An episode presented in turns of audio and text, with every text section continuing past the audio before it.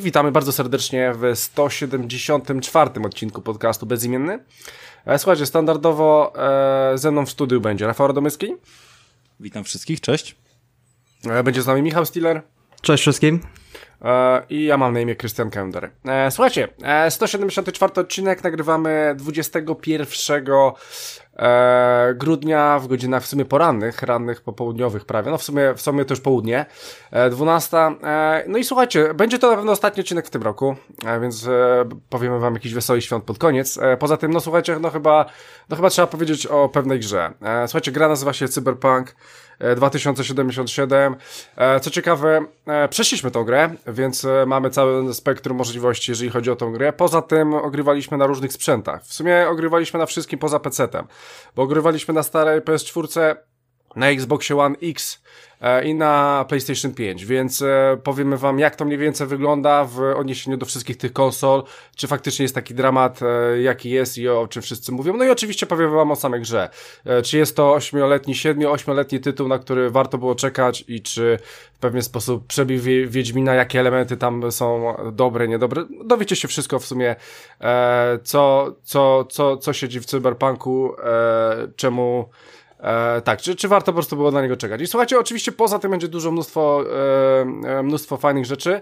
E, jest to ostatni odcinek, więc musimy się tutaj ładnie zmieścić. No, nie możemy przebić dwóch godzin, ale, ale ma, mam nadzieję, że uda nam się wszystko zmieścić co, e, jak najbardziej w ten odcinek. Więc słuchajcie, jedziemy z Hyde Parkiem, oczywiście, co tam u nas się dzieje. E, Michael, zacznij, co tam u ciebie?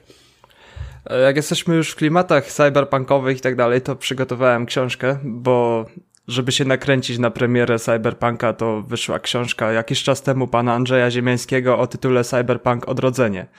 Już od razu zaznaczam, że, że ta książka raczej e, z, z grom nie ma za bardzo nic wspólnego, jest tylko mniej więcej osadzona w tym samym kierunku, czyli w kierunku futurystycznego świata ze świecącymi neonami, wszczepami, mafią, przestępczością. Mniej więcej to, co mamy w Cyberpunku, ale to nie jest ten sam świat, to nie jest to samo uniwersum, jest tylko bardzo dużo prawdopodobieństw. Znaczy, uni no uniwersum, i... uniwersum jest chyba te same, Michael. A słyszałem, że, że nie ma za wiele wspólności, że jest ok, są podobieństwa, ale to nie jest to samo, mi się wydaje. Znaczy nie, bo, bo z, z tego co się orientuję, gra powstała na, e, nie wiem czy nie na RPG-u Cyberpunk, ogólnie tak. związanego no tak, z tym światem. No, więc książka nie mówi troszeczkę właśnie o tych postaciach i ogólnie o, o, o tym, co się dzieje właśnie w Cyberpunku, szczególnie, że, że ma taką nazwę jak Cyberpunk. Wiesz, no cyberpunk no właśnie... to jest jako gatunek, tak jakbyś mówił science fiction, to, to tak należy to traktować, że to jest po prostu... Ja, ja, ja myślałem, że cyberpunk to jest po prostu świat, pewien świat w jakiego, jakiegoś Nie, to nie, to nie jest porównywalne z Śródziemiem na przykład, wiesz, czy, czy coś w tym stylu. To A jako... Blade Runner to jest cyberpunk? Blade czy... Runner jest cyberpunkiem, słuchaj, Robocop jest cyberpunkiem. A przykład, Altered, wiem, Altered Carbon? Też jest cyberpunkiem. Aha, no dobra. Czyli e, Michael mówi, że książka nie ma nic wspólnego z cyberpunkiem. Znaczy ma z grom, z grom nie bardzo. E, no i książka jest bardzo przyjemna, muszę powiedzieć. E, opowiada o, o, historii byłego policjanta, który został oddalony ze służby poprzez, przez to, że był już stary i schorowany, więc oddali go od służby. No i jak to zwykle w takich detektywistycznych książkach, gdzie tam jest jakiś wątek poszukiwania kogoś, czegoś, i rozwiązywania jakiejś e, ciekawej sytuacji, to powołują tego e, byłego policjanta schorowanego znowu na służbę, oferując mu ciekawe rzeczy. No i e, jest to ciekawy tytuł na rozgrzanie, bo fajnie się go czyta. E, przed premierą naprawdę, czytając Cyberpunka, e, cieszyłem się na grę bo jakoś nie byłem napalony na premierę Cyberpunka i dopiero ta książka mnie tam gdzieś rozpędziła, żeby po prostu wejść sobie w świat gry i, i się cieszyłem, bo, bo po prostu czytając tą książkę miałem już w głowie taki mniej więcej zarys tego, że niedługo będzie ta premiera gry i, i po prostu się przez to nakręciłem. Chociaż y, książka nie jest jakaś idealna, nie jest jakaś super i z najwyższej półki, mi się wydaje, że to był taki po prostu zabieg wypuszczenia książki o nazwie Cyberpunk Odrodzenie i na tym właśnie zabiegu, że ta gra mniej więcej ta, tą premierę ma w tym samym okresie czasu, to przez to ta, ta książka osiągnęła e, trochę większy sukces niż mogłaby osiągnąć, tak, gdyby tak. gry Cyberpunk e, nie było po prostu. Więc mi się zdaje, pan Andrzej Ziemiański jest e, trochę ostatnio hejtowany w internecie za swoje poglądy i tak dalej, więc e, tak trochę z przymrużeniem oka ludzie przyjmowali tę książkę, no ale e, wybiła się z, głównie ze względu na, na premierę gry. Tytuł jest fajny, do polecenia szybko się go czyta, więc nie jest to jakiś, jakaś strata czasu, nie jest to też jakaś górnolotna lektura e, pokroju, nie wiem, Władcy Pierścieni czy, czy Wiedźmina. Jest po prostu fajnym, fajną pozycją do sprawdzenia sobie, jeśli ktoś ma głód, jeśli ktoś nie może zagrać w Cyberpunka, żeby trochę w tym świecie się poobracać i trochę o wszczepach, o, o tych wszystkich technologiach, jakie rządzą światem i, i, tej całej mafijnej otoczce neony, miasta cyberpunkowe, więc to wszystko w tej książce można odnaleźć i polecam. Jeśli ktoś nie ma, jeśli ktoś jest głodny na takie uniwersum, to jak najbardziej można sobie poczytać. Mhm. E, dobra, to słuchajcie, to zostając w temacie cyberpunka, e, to może po, ja troszeczkę powiem chyba e, o cyberpunku. Najlepszym cyberpunku, wydaje mi się, w tym roku, który wyszedł, ale który mocno mnie rozczarował, czyli o Watch Dogsach. E, słuchajcie, e, już, już tego tytułu nie mam. E, grałem sobie właśnie ostatnio w Watch Dogs i poza tymi save'ami, które już są naprawione, naprawdę to już się dobrze zapisuje. E, miałem taki bardzo niefajny achievement. Musiałem 49, 49 różnych miejsc jechać, czy 7 i przemalować coś. I w opisie tego e, achievementa było coś takiego, że e, jeżeli zrobiłeś to już inną postacią, to może ci nie wejść. No i mi nie wszedł. I w sumie robiłem to półtorej godziny. E, no i co okazało się, że mi nie weszło to i się wkurwiłem mocno. E, no i wyjebałem tą grę. Wyjebałem Chodzi o to, grę... że musisz jedną postacią bez zmiany przelecieć przez wszystkie miejsca jednym podejściem, tak? Jak sobie zrobiłeś e, przypadkiem e... kiedyś inną, to już jest dupa. E, tak, znaczy wiesz, e, całe założenie tej gry polega na tym, że grasz różnymi postaciami, a robisz to przez przypadek. O, coś do pomalowania, to sobie pomaluję. A no później no właśnie, o tym mówię, no. Tak, tak, tak. Tylko, że, że chyba ten achievement nie musisz robić e, naraz wszystkiego e, przy jednym podejściu. Po prostu chodzi o to, żeby to była jedna postać. Ale wiesz, to są takie głupoty, bo no dobra, w opisie tego sobie, nie ma. Nie mogłeś sobie w teorii odpalić e, New Game'a i, i tego zrobić nową postacią, skoro wiedziałeś, Tylko, że, że jest taki problem? Tylko, że po pierwsze musiałbym to zrobić jeszcze raz na nowo, czyli kolejne półtorej godziny, dwie. Nawet myślałem, żeby odpalić to na starym Xboxie e, i by, być może mi się to by nie zgliczowało, bo to jest pewnego rodzaju glitch. Moja dziewczyna tego nie ma, ja mam. E, myślałem, żeby to zrobić tu, ale wiesz, no po półtorej godziny czegoś takiego, z tym bardziej, że miałem kolejnego glitcha. E, słuchajcie, jest takie osiągnięcie, żeby wydać 100 tysięcy hajsów grze na ciuchy. E, wydałem 66 tysięcy w jednym sklepie jedną postacią i później e, kupując inne ciuchy inną postacią w innym sklepie już mi nie nalicza. I ten, te, te, te 66 tysięcy mi się zatrzymało, niezależnie od tego, co bym robił. Hajsu coraz ciężej się zdobywa później pod koniec gry i kolejny glitch w tej grze, więc e, już, już mam wyjebane. Już po prostu powiedziałem, nie, pierdolę to. I oczywiście w internecie jest napisane, że musisz to zrobić jedną postacią, najlepiej w jednym sklepie, najlepiej zbierz wszystko, stoka i później wszystko wydaj jedną postacią w jakimś tam sklepie, bo tam będzie towaru na ponad stoka. E, no niestety też mi się to zgliczowało, więc dałem sobie spokój. Faktem, fakt faktem jest, że gra jest bardzo fajna, e, ale to po prostu mnie wkurwiło i no i co tam, zostałem bez paru trofeów. E, szkoda. Słuchajcie, to tyle, jeżeli chodzi o mnie. No i co tam, Rafał, u ciebie? No cóż, chyba zaczniemy z grubej rury. E, co prawda Cyberpunk będzie w głównym temacie, więc, więc tutaj sobie go e, odpuszczę. E, nie da się ukryć, że przez ostatnie 10 dni, bo tak wychodzi mm, mniej więcej od czasu premiery, nie grałem w nic innego i nabiłem w Cyberpunku prawie 50 godzin. Myślę, że łącznie więcej, bo testowałem też na PS4 i testowałem też na PC, więc... O, testowałeś na PC? Tak, miałem okazję, włączyłem sobie tam, nie na długo, tylko tak naprawdę, żeby, żeby zrobić mhm. sobie prolog Super. jakiś na szybko i, i, zobaczyć w ogóle jak, e, jak mniej więcej mój PC to uciąga. Mhm. E, bądź co bądź ma RTX obsługę, więc, więc e, chodziło raczej o to porównanie. Natomiast, natomiast jeżeli chodzi o, o granko, no, chyba takim najciekawszym y, rzutem, który mogę tutaj przynieść jest Oculus Quest 2, który y, wjechał przedświątecznie już do mnie i, zagości na stałe. Oczywiście nie było opcji, żeby wyleżał y, pod choinką, więc, więc od razu poszły jakieś pierwsze testy. Mm, Quest 2 jest urządzeniem, już jakby rozwinięciem drugą generacją sprzętu, który umożliwia samodzielne korzystanie z gogli VR, czyli niewymagany jest podłączenie do komputera, do żadnej dodatkowej jednostki. Oczywiście całkowicie bezprzewodowo z kontrolerami się też łączy.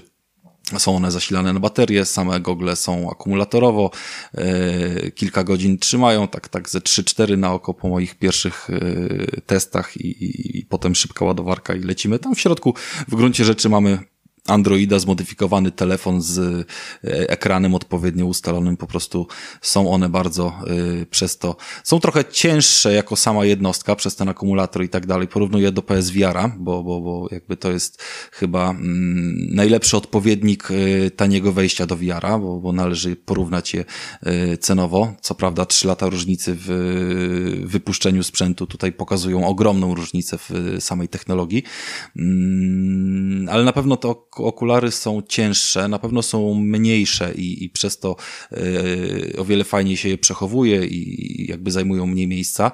Y, może nie same te kontrolery nieforemne, bo one mają takie kółka dziwne wystające, ale y, zakładam, że jest to po prostu bardzo sprytny i, i fajny sposób na mm, ogarnianie ich w, w trójwymiarze, bo on działa w oparciu nie o żadne światła, tylko o kamery i jakieś podczerwone sygnały, które tam są wysyłane. I jakby nie ma żadnego problemu ze sterowaniem, jest ono bardzo precyzyjne. Yy, nigdy nie zdarzyło się póki co, żeby zgubiło mi dłoń, nawet jak ona była gdzieś bardziej z tyłu, powiedzmy, czy, czy, czy coś takiego. Yy, no i, i w sumie od czego zacząć? No, chyba od wygody zacznę, wiecie? Tak, tak, jeżeli nie chcę za dużo czasu na to poświęcić. Po, poczekaj, poczekaj. Swoje e, powiedzieć. E, poczekaj, Rafale, bo ja mam e, parę pytań do ciebie. To jest e, Oculus Quest 2, tak? Oculus Quest 2 to jest najświeższy sprzęt, tak? Okay. Który teraz ma premierę. I teraz powiedz mi, że jeżeli on sobie działa samoistnie, ale ty w jakiś sposób go do komputera musisz podłączyć. Mm, on działa samoistnie, włączasz go, konfigurujesz poprzez konto Facebooka, jest ono wymagane do konfiguracji, łączysz mhm. z Wi-Fi i nie potrzebujesz żadnego podłączenia do komputera. Ma swój sklep, swoją aplikację na telefonie, Aha, która ma swoje zakładki. Okay. Mm, zakładki są podzielone na Oculusa Rifta i Oculusa Questa. Y, Oculus Rift to jest oprogramowanie, które wymaga peceta i musisz z peceta odpalać gry yy, tak samo jakby to był, nie wiem, ze Steam VR czy, czy coś w tym stylu. Na przykład Half-Life Elixa, czy, czy inne takie o, jakieś mocniejsze właśnie. tematy. I no. to wszystko działa z wykorzystaniem peceta, jeżeli jest odpowiednio oczywiście wydajny, z połączeniem y, kabla, y, no, który domyślnie jest jakiś super szybki, tam za 100 euro sprzedawany z nitką światłowodową, ale działa wow. też bez problemu na zwykłym kablu USB. Pewnie jest jakiś delikatny, y, większy lak, nie wiem, nie testowałem jeszcze tego na kablu. To, Poczekaj, to czyli, będzie... czyli, czyli nie wszystkie gry ci działają w takim razie inaczej. Działają mi wszystkie gry, tylko mhm. y, jest ograniczenie. No, te gry, które są w stanie odpalić się na Androidzie w, z tego sklepu Questa, to są w tym sklepie Questa. Mhm. I to są gry, wiadomo, no, z mniejszymi wymaganiami sprzętowymi, bo one po prostu siłą rzeczy nie mają takich graficznych, wiesz, usprawnień karty mocy przerobowych jak, jak komputer. A jeżeli chcesz te full wydajnościowe właśnie jak Alix, to robisz to z wykorzystaniem po prostu ich jako gogli zewnętrznych z peceta. Czyli są czyli, potrzeb- czyli, czyli do takiego, bo właśnie Half-Life jest dobrym przykładem. E, do teraz... Half-Life'a potrzebujesz komputera i kabla. Czyli do mocnego komputera? Nie czy... potrzebujesz niczego. Czy, czy, czy, twój komputer wystarczy? Czy potrzebujesz Mój komputer powinien wystarczyć. No jeszcze nie okay, testowałem, dobra. ale jest on jakby opisany jako gotowy do VR, że, że Nvidia go wyświetla jako, że spełnia okay. wszystkie wymagania, więc myślę, że nie będzie problemu, skoro tego Cyberpunka z RTX-em też jest w stanie ogarnąć. Na szczęście mhm. w, miarę, w miarę tam dobry to był zakup. Yy, w sumie o którym nie mówiłem tu nigdy, co on tam dokładnie ma, no ale mniejsza o to. No dobra, e, mówiłeś e, o e, obsłudze, w sensie Mówiłem o użytkowaniu. o obsłudze, dokładnie. Więc tak, e, okulusy są samodzielne i to jest największa ich zaleta, bo je po prostu zakładasz na głowę, wyciągasz z pudełka, wręcz jak Android typowy są w trybie uśpienia. E, jeżeli ich nie, nie, nie wyłączysz sobie tak na stałe, to są w trybie uśpienia i po prostu ci się ekran odblokowuje, gdy je zakładasz na głowę, bo ma tam czujnik zbliżeniowy i od razu jesteś w grze tak, jak sobie ją przerwałeś. Więc to jest zajebiste, tak? Że to jest oddzielny sprzęt, że nie trzeba wyciągać kabli, rozstawiać latarni czy jakichś innych rzeczy, podpinać, włączać kontrolerów i tak dalej. Tutaj nie trzeba zrobić nic. Do samego włączenia wiara, nawet jak masz go na stałe podłączonego yy, na kablu, to i tak musisz wstać, włączyć wiara, włączyć mowy, uruchomić konsolę, uruchomić grę i nie wiem, włożyć płytę, no zrobić szereg różnych czynności. Tutaj nie robisz nic, włączasz na gogle i wszystko działa od razu. Więc to jest yy, mega duże usprawnienie pod kątem tego, żeby korzystać z nich częściej, żeby włączyć, włożyć je sobie na głowę na 15 minut, na pół godziny, na jedną partyjkę, rozgrzać się w Beat Sabera czy coś w tym stylu i to jest zdecydowanie y, ogromny plus takiego, y, takiego sprzętu i takiego jakby jego rozplanowania do użytku.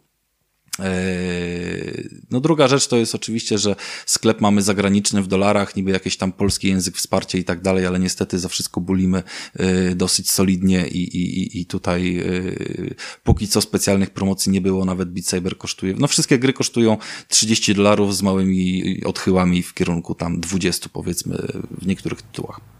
Więc tutaj mhm. trzeba wszystko sobie y, pokupować. Sprzęt występuje w wersjach 64 i 200 56 GB pamięci, ja wziąłem tą mniejszą, bo, bo uznałem, że przy małej wadze tych wiarowych tytułów nie będzie problemu, żeby coś w razie czego na szybko pozmieniać mm, i że powinno to w zupełności wystarczyć. E, no i co? One są domyślnie montowane na głowę na pasku, czyli cały ciężar opiera ci się o twarz. I to jest y, zauważalna różnica względem wiara, bo y, PS wiara, bo, bo tamten ma tą aureolę, który jednak y, jest świetnym rozwiązaniem i, i całkowicie w innym miejscu układa ci ciężar, nie masz obciążenia na kark, nie masz wrażenia, że ta głowa ci się przechyla do dołu, dochodzi do tego jakby waga sprzętu, a może nie tyle nawet waga samego sprzętu, co gdzie ta masa jest rozmieszczona, no bo ten cały front z akumulatorem i wszystkim, który jest z przodu, to powoduje, że po prostu głowa ci opada w dół zanim się trochę tam do tego nie przyzwyczaisz. No i ten ucisk na włosy i tak dalej ze zwykłego paska, y, fajnie regulacja jakby jego jest y, spowodowana, nie, nie wplątują się włosy i tak dalej, ale jest bardziej upierdliwy. Dodatkowo tam jest jeszcze jakaś rzepa, więc jak się zamieniasz tymi goglami z kimś, to co chwilę musisz poprawiać sobie to, to ustawienie. No i jest dodatkowe akcesorium, znów kosztuje około 250 zł, które jest takim właśnie mm, dużym paskiem już z usztywnieniami, który jest trochę na wzór tego z PSVR-a zrobione, że ci obejmuje całą głowę w jakimś tam y, usztywniony sposób, ale, ale to wiąże się z dodatkowym wydatkiem i z tym, że gogle na sztywno zajmują więcej miejsca, tak? Więc pewnie to kiedyś y, się zdecyduje, przetestuje, ale, ale domyślnie dostajemy taką, mm, takie trochę uproszczone rozwiązanie. E, bardzo fajne są te kontrolery i to jest też e, duża, duża jakby odmiana do move'ów, które są wiekowe i kompletnie jakby e, nie było planowane kiedykolwiek, że chyba będą pod VR mm, stosowane, dlatego że po pierwsze kontrolery mają y, gałkę, mm, jeden i drugi ma gałkę analogową, więc możemy sobie wykorzystywać ją w grach do poruszania z automatu i, nie jest to w jakiś nienaturalny sposób zrobione, tak jak na mówię, że patrzysz się w jakimś kierunku i musisz, y, musisz powiedzmy nacisnąć przycisk, żeby się w nim poruszać, tylko masz normalną gałkę, możesz się cofać, strajfować, jakby niezależnie od tego, w jakim kierunku patrzysz, więc to, to na pewno się przydaje.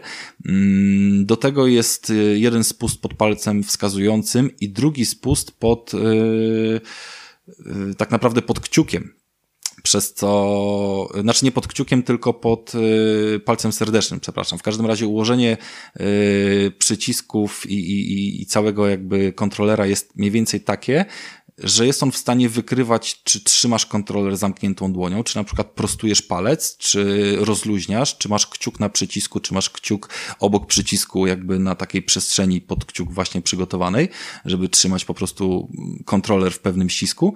Mm, I to bardzo ładnie przekłada się na ruchy dłoni bez porównania. Po prostu można sobie dłonią ruszać, ruszać palcami i on jest w stanie, e, no tak myślę, że z 70% gestów e, rozpoznać w oparciu o to, e, jak my te dłonie ustawiamy sobie właśnie, więc bo ma po prostu więcej punktów styku, dodatkowo chyba tam są jeszcze, tak mi się wydaje, przynajmniej powierzchnie dotykowe zaadaptowane w tym, mm, w tym kontrolerze, przez co on nawet właśnie samo ułożenie palców w spoczynku też rozpoznaje, w którym one są miejscu. I wymaga to przyzwyczajenia bo nie jesteś przyzwyczajony, że musisz wyprostować palec, y, żeby wcisnąć jakiś przycisk, y, a gra to doskonale rozpoznaje, że prostujesz palec i wskazującym właśnie wciskasz te wirtualne przyciski. Jest to po prostu inne rozwiązanie, ale na pewno stwarzające więcej możliwości, dużo naturalniejsze chwyty i bardzo mi się podoba. Eee, no i co więcej, no, no coś może powiem o, o jakiejś grze pierwszej. Na pewno rozdzielczość ekranu jest y, kluczową zmianą, to jeżeli chodzi o aspekt techniczny jeszcze, bo y, na tym najbardziej kulał y, PlayStation VR, że, że, że ma tam jakieś chyba 900p na, na oko, co prawda w fajnej, szybkiej odświeżalności, ale jednak to jest 900p i te piksele widzimy, szczególnie jeżeli jakieś obiekty są dalej, szczególnie jeżeli patrzymy się w miarę nieruchomo w, jakiś, w jakąś stronę, w jakiś punkt, to widzimy te piksele. W szybkim ruchu, jak, jak machamy głową w Beat to nas to nie obchodzi, ale kiedy jakieś gry mają być szczegółowe, chcemy wycelować yy, broń w, w wroga odległego dalej, to, to on zajmuje raptem trzy kwadratowe piksele i nie jest to zbyt wygodne rozwiązanie. Już, już jakby po tych kilku latach yy, nie robi wrażenia, a tutaj mamy naprawdę żywy obraz, naprawdę yy, przyjemnie, przyjemnie jakby mm, rozłożony. Jest to w sumie pełna chyba rozdzielczość ekranu, nie jestem pewien, ale coś koło 4 4K.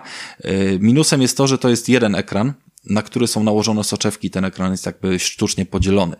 I przez to powiedzmy, że nawet regulacja tych soczewek na szerokość y, pod kątem rozstawu oczu w jakiś tam sposób się spisuje, ale ja nie mogę tego ustawić idealnie, bo mm, albo mi się rozjeżdża obraz pod kątem samej grafiki, która jest wyświetlana, albo mi się rozjeżdża tak jakby nałożenie na siebie soczewek i, i mam taki efekt, wiecie, patrzenia przez lornetkę, że jednak yy, obracając oczami w lewo, w prawo widzę po prostu krawędź, yy, nie wiem, ekranu, że tylko jedno oko patrzy na tą część ekranu.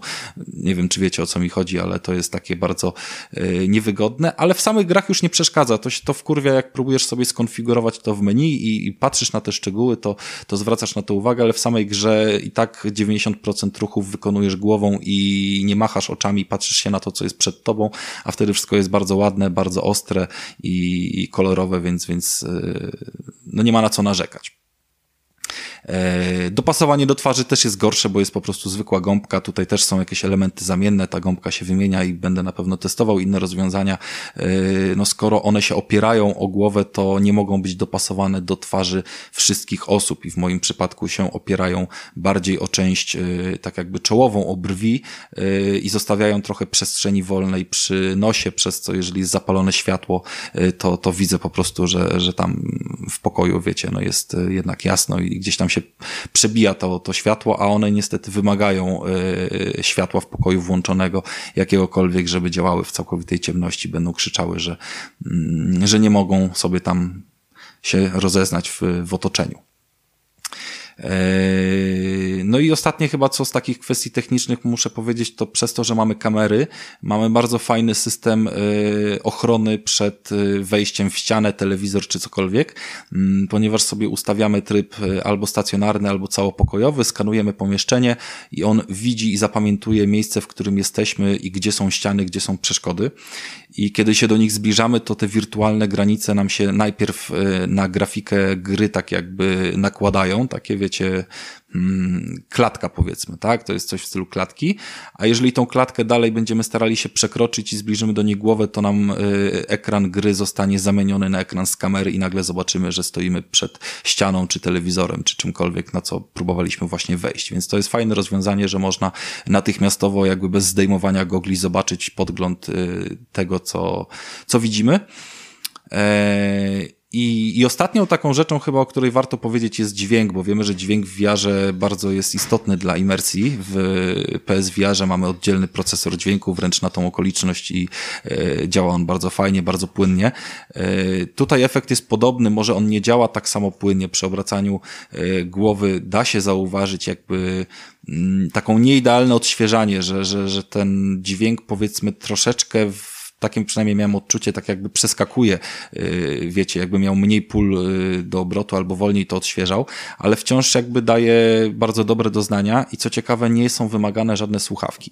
Yy, tutaj jest to rozwiązane tak, oczywiście słuchawki możemy podłączyć i, i możemy sobie dokupić jakieś oryginalne, które są tak jakby zawieszone przy uszach, możemy sobie zamontować jakiekolwiek inne chcemy, ale przede wszystkim mamy wbudowane w gogle małe kierunkowe które przede wszystkim celują ci w małżowinę ucha i dają efekt tak jakbyś naprawdę miał włożone słuchawki i słyszał wszystko. Może nie ma tutaj zbytnio niskich tonów, bo nie ma bardzo jakich wygenerować, ale jakby czystość i jakość dźwięku jest naprawdę zadowalająca na, na potrzeby takich yy, małych gierek i jest to na tyle głośno, że ty słyszysz po prostu jakby ktoś ci, wiesz, szeptał do ucha i słyszysz go bardzo dokładnie, a z zewnątrz jak ktoś gra obok ciebie, to tak naprawdę słyszysz tylko szemranie, jakby po cichu filmik na telefonie sobie oglądał, więc nie przeszkadza to w grze, jednocześnie z graczem można się komunikować, nie jest on oderwany od rzeczywistości, zapięty w tych słuchawkach i to bardzo mm, fajnie się sprawdza, a no te, te monitory, znaczy te głośniki kierunkowe, no naprawdę robią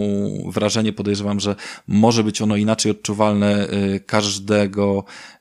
każdemu, kto by je założył, bo ma znaczenie jakby konstrukcja ucha, czy nawet to, jak ucho jest odstające. Wystarczy sobie dłonie przyłożyć do uszu, tak jakbyście chcieli, wiecie, złapać się na, na mrozie za uszy i słyszymy ten dźwięk trzy razy głośniej, bo po prostu robimy mu odpowiednie warunki y, tutaj jakieś mm, do, do, do tego, żeby się rozchodził i żeby trafiał nam do ucha, więc bardzo fajne, bardzo ciekawe rozwiązanie, przede wszystkim znów yy, automatycznie, bez, bez żadnego dodatkowego yy, ustawienia mamy po prostu dźwięk z gry i, i nie wymaga to od nas żadnych czynności, więc y, kolejny plus pod kątem wygody i dostępności użytkowania.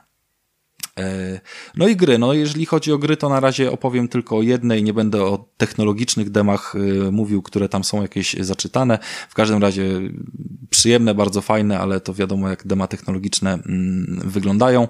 E, z gierek zakupionych i testowanych to obecnie jest coś, co się nazywa Cookout i jest to odpowiednik e, Overcooked'a e, do tworzenia jakichś dań, w gruncie rzeczy kanapek, ale z różnymi tam opcjami, z zawartością trybu e, fabularnego, kolejnych wyzwań oczywiście na jedną, dwie, trzy gwiazdki i przede wszystkim multiplayera, którego też od razu sobie możemy robić z ludźmi obcymi, komunikować się przez wbudowany mikrofon, robić nawet tam w kilka osób, wydawać te zamówienia, przy czym każdy ma dostęp do innych składników składników, więc wymagana jest ta współpraca, bo nie złożymy e, zamówienia jakby w pojedynkę, tylko musimy się tutaj odpowiednio rozproszyć i, i sobie te kanapki e, robić w różnym jakby sposób. Bardzo angażujące, bardzo fajne, bardzo ładnie wykonane. Oczywiście grafika kreskówkowa, więc, więc tutaj nie mówimy o żadnym e, fotorealizmie, ale, ale no, nie ma żadnego problemu z tym, jak gra działa, jak pozwala się gdzieś tam odnaleźć, jak wykorzystuje te wszystkie ruchy,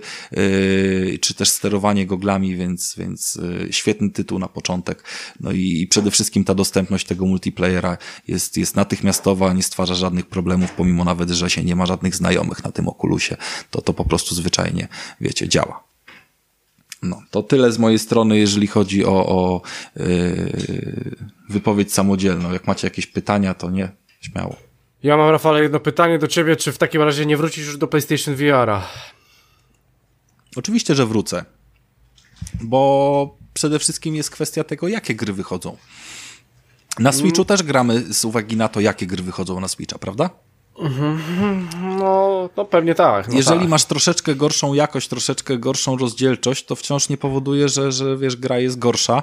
Mm, wiadomo, no, że pewnie wyjdzie jakiś PSVR 2, pewnie będzie kompatybilnie wsteczny, pewnie to się kiedyś wydarzy ale przede wszystkim Sony zadbało o pewne tytuły y, na PSVR, które mm, są ekskluzywne i ja przede wszystkim na takich opieram swoją mm, bibliotekę. Mam wystawionego, y, no dobra, Tetris Effect jest y, chyba nawet dostępny na tych goglach, co teraz mam, no bo on jest gdzieś tam pecetowy. Natomiast y, mam Marvel y, Ironmana, y,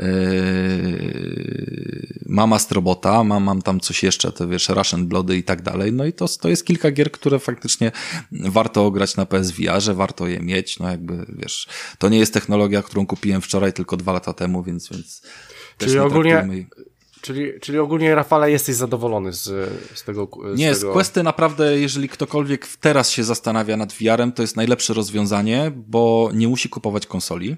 E, nie musi czuć się jakby kupił sprzęt przestarzały o dwa lata w kontekście tej rozdzielczości, tylko czuje jednak nowe rozwiązania, jakby spełniające dzisiejsze standardy i jest samowystarczalny, tak? Jest na pewno mnóstwo osób i mnóstwo pozycji, które nawet jak to nie będą bardzo ambitne gry, to na pewno jeszcze znajdę takie, które są ambitniejsze i, i trochę zerwą jakby tutaj mm, czapki z głów to przede wszystkim no, fakt, że sprzęt jest samodzielny i naprawdę y, po wyjęciu z pudełka od razu można korzystać i nie ma konieczności dokupywania innych rzeczy, jest spoko, a on kosztuje, jak się nie szukamy na siłę jakiejś oferty tam z Polski, z Allegro, yy, nie wiem, na raty, na faktury, czy jakieś inne takie wymysły, to spokojnie sobie go zamawiamy ze strony głównej, kosztuje 350 euro, co w przeliczeniu daje nam 1600 złotych. A problemy z dostępnością? Wszystko jest? Przepraszam, od ręki? przepraszam, do tego dochodzi cło z tego, co gdzieś tam yy, słyszałem czy widziałem. No więc to jest jakby też inna kwestia. Mało, mało. Yy, Rafał pytał, ten Michał pytał o dostępność, Rafale. Wiesz co, z tego co wiem, to ze sklepu oficjalnego nie ma żadnego problemu. Widziałem no, teraz, teraz trzeba pytać, teraz trzeba zadawać te pytania, bo ani kart graficznych nie ma, ani nowych konsol, więc od razu pytam, powiem, czy Oculus powiem jest. tak, y, ja kupiłem z odbiorem osobistym, leżały na półce przy mnie kilka sztuk było przynoszonych na kolejne zamówienia do odbioru. E, jak szukałem aukcji, to też było ich z kilku źródeł wystawione, tylko po prostu no, szukałem tego, co jest bez przesyłki, tylko z odbiorem na miejscu, więc nie było problemu. Na pewno e, trochę tego zostało nakupowane, na pewno tu jest mniejsze jednak e, zapotrzebowanie i popyt niż na PS5 czy, czy Xboxy nowe, czy też na karty graficzne, tak? To jest jednak węższa póki co wciąż grupa zainteresowanych i myślę, że z dostępnością na razie nie będziemy mieli problemu. No, warto też zauważyć i nie, nie, nie będę tego ukrywał, że prawdopodobnie, tak przynajmniej z tych oględzin pierwszych wypada mi, że jednego Bad Pixela złapałem, więc niewykluczone, że sprzęt o. będziemy reklamować.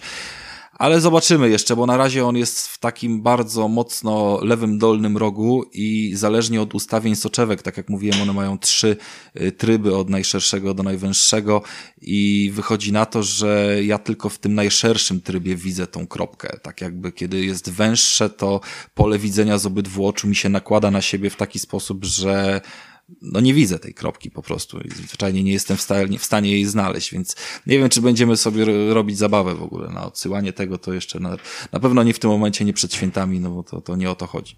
E, ciekawe, Rafale, że to mówisz, bo ja mam też Bat 2 Bat, Bat Pixele w, e, na VR-ze w PlayStation VR, nie? No ja na VR-ze swoim nie mam, ale, ale, ale jest u Patrycji, jest na środku praktycznie ekranu jeden i faktycznie da się go zauważyć, jak, jak się powiedzmy patrzy nieruchomo w ekran, są jakieś litery. Mhm. Więc... No, u mnie są dwa Bad Pixel, aczkolwiek w sumie wywalone mam na to, bo w, w wielu, w wielu sytuacjach w ogóle tego nie widzę. Nie, wiesz, jak ruszasz głową, to tego nie widzisz, bo tutaj jest zbyt szybkie odświeżanie i, i po prostu, tak, wiesz, tak, to nie tak, jest telewizor. Tak. No, tutaj na telewizorze patrzysz się nieruchomo w telewizor i jakkolwiek nie obracasz ekranem, to cały czas się patrzysz w tym samym kierunku i widzisz tego Bad Pixela. Na VR-ach trochę to efekt zanika, ale wiadomo, no nie ma co jakby z tym dyskutować. No, jest wada, to jest. No tak, tak, tak. E, dobra, sprzęt fajny, e, pewnie jeszcze nieraz o nim powiemy, jak Rafał e, pogra w fajne tytuły. No, będziemy więc... o grach mówić przede wszystkim i będziemy rozmawiać też o tym, jak to działa z, z, z PC-tem. No, będzie trzeba to sprawdzić. E, dokładnie tak, więc e, Michael, co tam u Ciebie dalej? A ja mam gierkę, bo mam zawsze różne śmieszne gierki, no, e, którą polecił mi, właśnie poleciłeś mi ty, Krystian, czyli Unto the End. E, sprawdziłem sobie. A, no, no, bez... no, okej, okay, no. Ja, ja też odpalałem w sumie, no, mów. Yy, mam ciekawe, czy doszedłeś dalej niż ja, bo ja nie, się nie. ostro odbiłem. Nie, nie, nie.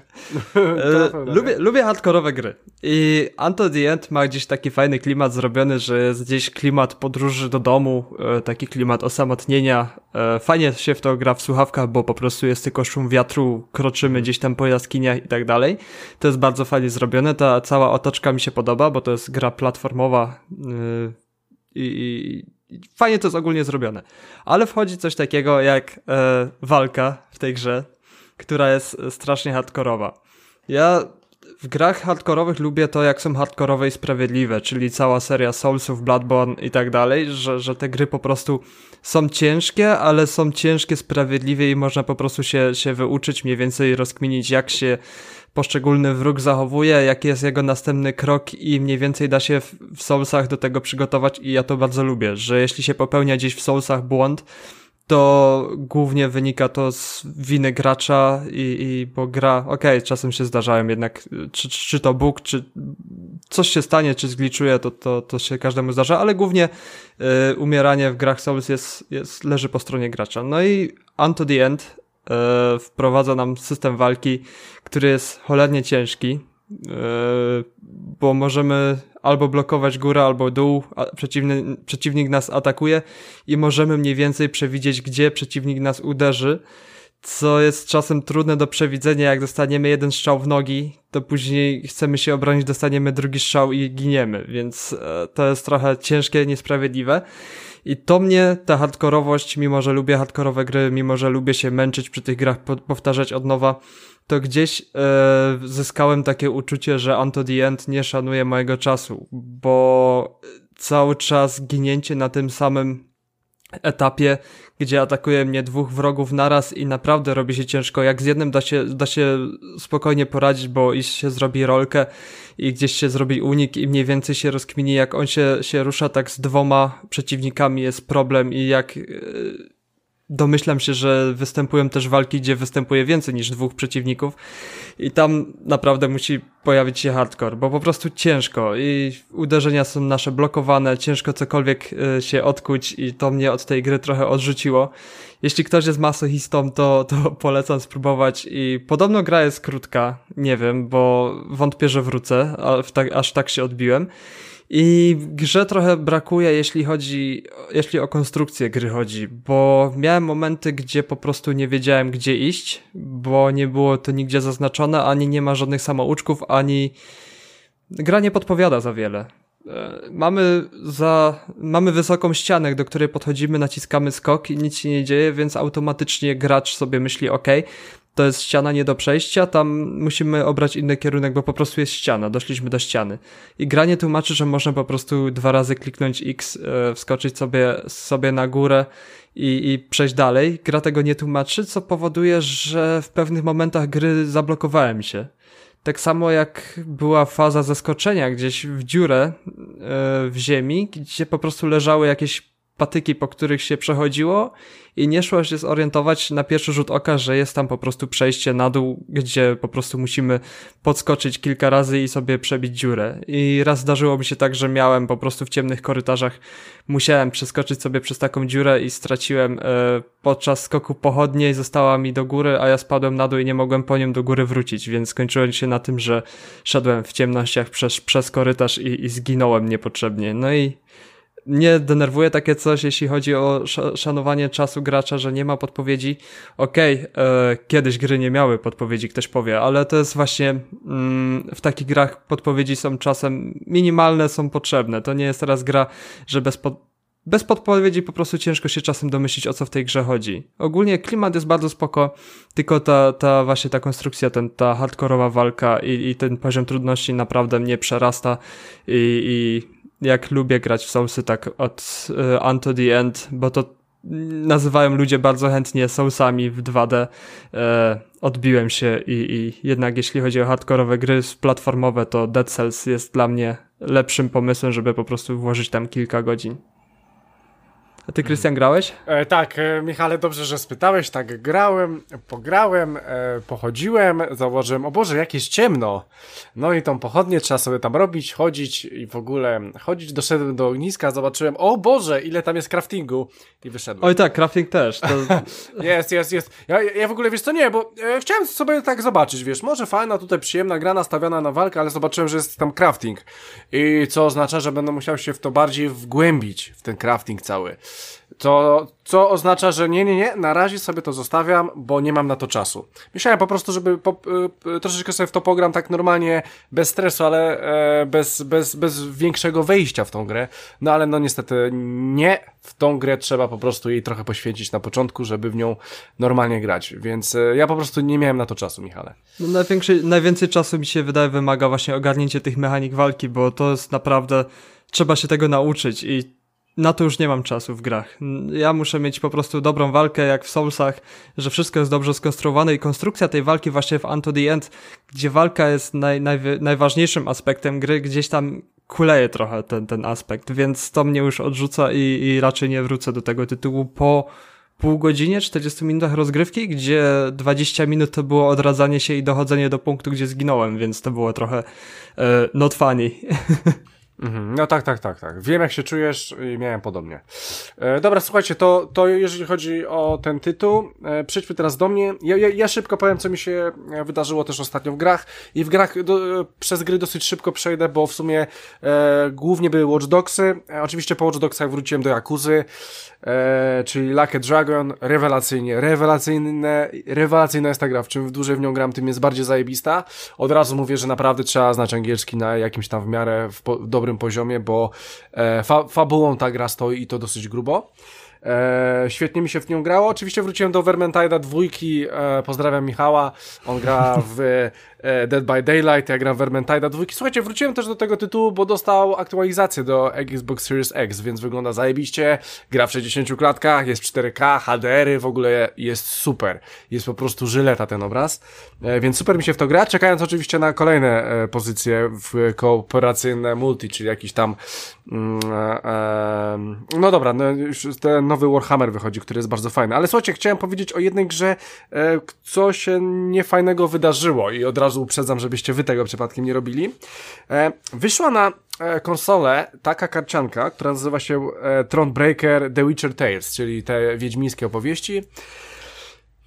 No, gra, karcianka jest bardzo dobra. E, oczywiście, jeżeli ktoś lubi ten świat, jest bardzo dobra. I to ogólnie stało się mojej dziewczynie.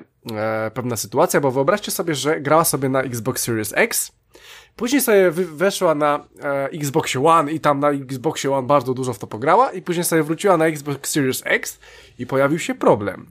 E, ponieważ na Xboxie Series X jej ostatnia gra była zapisana, więc ona wróciła do tej gry, gdzie już na Xboxie normalny miała te powiedzmy 6 czy 7 godzin do przodu. No i gra zgłupiała, wszystko to kurwa zgłupiało do tego stopnia, że e, cały save poszedł się jebać. Ona z, wjechał jakiś bug w ogóle do tej gry, tak, że jest gdzieś tam na kraju mapy, w ogóle nie, nie może chodzić, w ogóle e, save jest do wyjebania. E, dobrze, że tam miała jakieś poprzednie savey. E, suma summarum wszystko przez to, że gra była zatrzymana w tym Quick Resume i, i po prostu wszystko się spierdoliło, bo na Xboxie starym był nowszy save. E, a gra była po prostu zatrzymana w starym save'ie i po prostu i, i, kompletnie się zjebało. No oczywiście do tego stopnia, że już wyjebałem tą grę i po prostu was uczulam, że jeżeli gracie raz na jednej konsoli, raz na drugiej, to musicie ręcznie wyłączyć e, na Xboxie, na Xboxie Series X grę bo będziecie mieli problemy z save'ami. E, no i my to niestety przetestowaliśmy, no i, i dosyć niemiło się to skończyło, e, więc po prostu uczulam na coś takiego. Na nowe technologie trzeba też umieć z nich korzystać. E, no i wiedzieć co i jak. Ja oczywiście powiedziałem, że słuchaj, no zawsze wyłączaj, bo grasz tu i tu, no ale stało się jak się stało. No, więc to tylko jeżeli chodzi o taką ciekawostkę, jeżeli o to chodzi. Rafale, masz coś jeszcze? No myślałem, żeby powiedzieć o Bugsnaxie, bo na to zabrakło ostatnio o, czasu. no, no, no. Bo to... A to też jest gierka, którą yy, no, przeleciałem przez nią ciągiem i, i, i dosyć szybko poszła.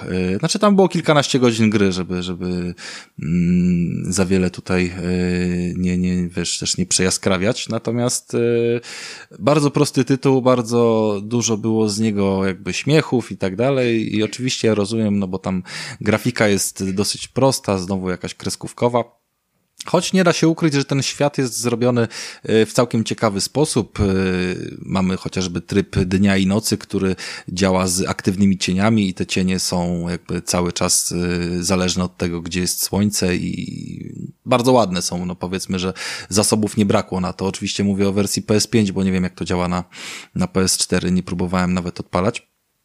Eee, I o czym jest ta gra? Gra jest historyjką, to jest gra fabularna, więc tutaj nie, nie, nie są to jakieś takie typowe y, poksy, ale z poksów mają jakby też sporo inspiracji.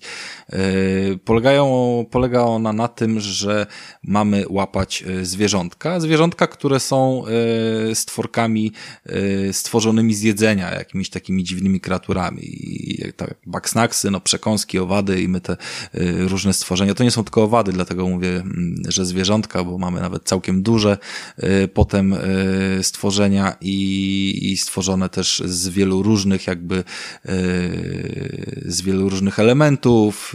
Nawet są takie historie, że możemy rozczłonkować, rozwalić w jakiś sposób takiego dużego zwierzaka i z niego wychodzi kilka mniejszych i na przykład jeden z jego mm, elementów to jest, załóżmy, wisienka tak zwana na torcie i ta wisienka jest tylko i wyłącznie do zdobycia zdobycia poprzez właśnie takie rozwalenie dużego. E, o co chodzi i na czym polega gameplay? Każdy z tych zwierzaków ma inny sposób na jego złapanie. My mamy kilka, e, oczywiście odblokowujemy je w trakcie gry, nie od początku, ale w gruncie rzeczy mamy kilka narzędzi, które nam mogą pomagać. Jest to przede wszystkim taka stacjonarna pułapka, którą stawiamy w miejscu i ona tego, mm, tego backsnacksa może nam złapać. Oczywiście tylko małego i tylko niegroźnego, bo, bo, bo nie każdego, jakby to było zbyt proste. E, są tam pewne ograniczenia. E, I mamy kilka innych przeszkadzajek. Mamy na przykład taką kulkę. E, kulkę, w której jest mały robaczek zamknięty i on, tak jak kot, biega za punktem laserka, w którym kierujemy. I, i to jest tylko narzędzie, tak? Sama ta kulka nic z siebie nie zrobi, poza tym, że możemy ją w taki upośledzony trochę sposób tym laserkiem e, sterować, ale mamy przynęty. Przynęty to są sosy różnego rodzaju, na przykład sos czekoladowy, sos jakiś, nie wiem, chili, serowy, ketchup, musztarda, wiadomo. E, I jeżeli jakiś Bugsnax lubi czekoladę, i my y, posmarujemy czekoladą, czy też no, strzelimy z procy jakby tą przynętą, krótko mówiąc, tym sosem, y, w tą kuleczkę, to ona będzie nęciła jakiegoś tam backsnacksa za sobą i możemy go doprowadzić w miejsce, które jest potrzebne do tego, żeby go na przykład ogłuszyć, złapać, czy inny efekt spowodować. E, na późniejszych levelach wchodzą, bo tam jest kilka map, e, biegamy sobie cały czas po otwartym świecie, to jest zresztą największa wtopa, bo czasy, znaczy może nie są to długie w czasy wczytywania, ale w ogóle sam fakt, że te czasy wczytywania istnieją pomiędzy tymi e, przechodzeniem jakby map, między tymi mapami, gdzie te mapy są nieduże i nie tak wymagające. Jestem pewny, że nawet na PS4 y, mogłyby być bez wczytywania zrobione, ale zwyczajnie komuś się nie chciało. E, więc to jest najbardziej denerwujące, że nie, mo nie możemy jakoś tam szybko sobie podróżować, tylko musimy biegać i, i, i jeszcze te ekrany ładowania pomiędzy poszczególnymi etapami tak jakby y, robić. No, a jakby cały czas biegamy pomiędzy nimi, bo różne zadania od y, naszych kolegów są właśnie rozrzucone, że chcę tych takich złapać, takich innych, albo w takim sposób, wiesz, no coś musimy im tam poprzynosić, no typowe questy w sytuacji, kiedy mamy 100 różnych robaczków do y, złapania, tak, więc, więc ko konkretne zamówienia nam przychodzą, do tego dochodzi trochę element chęci naszej, wiesz, wyczyszczenia mapy i nagle się okazuje, że 85 5 mi wskoczyło jakby z pierwszego przejścia gry i jeszcze parę tylko zostało, żeby zrobić trofeum i zaraz mieć platynę. Eee... No i na przykład potem mamy robaczki, które płoną ogniem, bo są na przykład na pikantnych przyprawach zrobione. Albo mamy y, takie, które są zmrożone lodem. I to są efekty, które powodują, że ty się podpalisz od razu, albo pułapka się podpali od razu, gdy on jej dotknie. I ona wtedy przestaje działać. Jakby paląc się, nic ci się nie stanie, tam nie ma śmierci, ale y, paląc się nie jesteś w stanie go złapać i schować do kieszeni.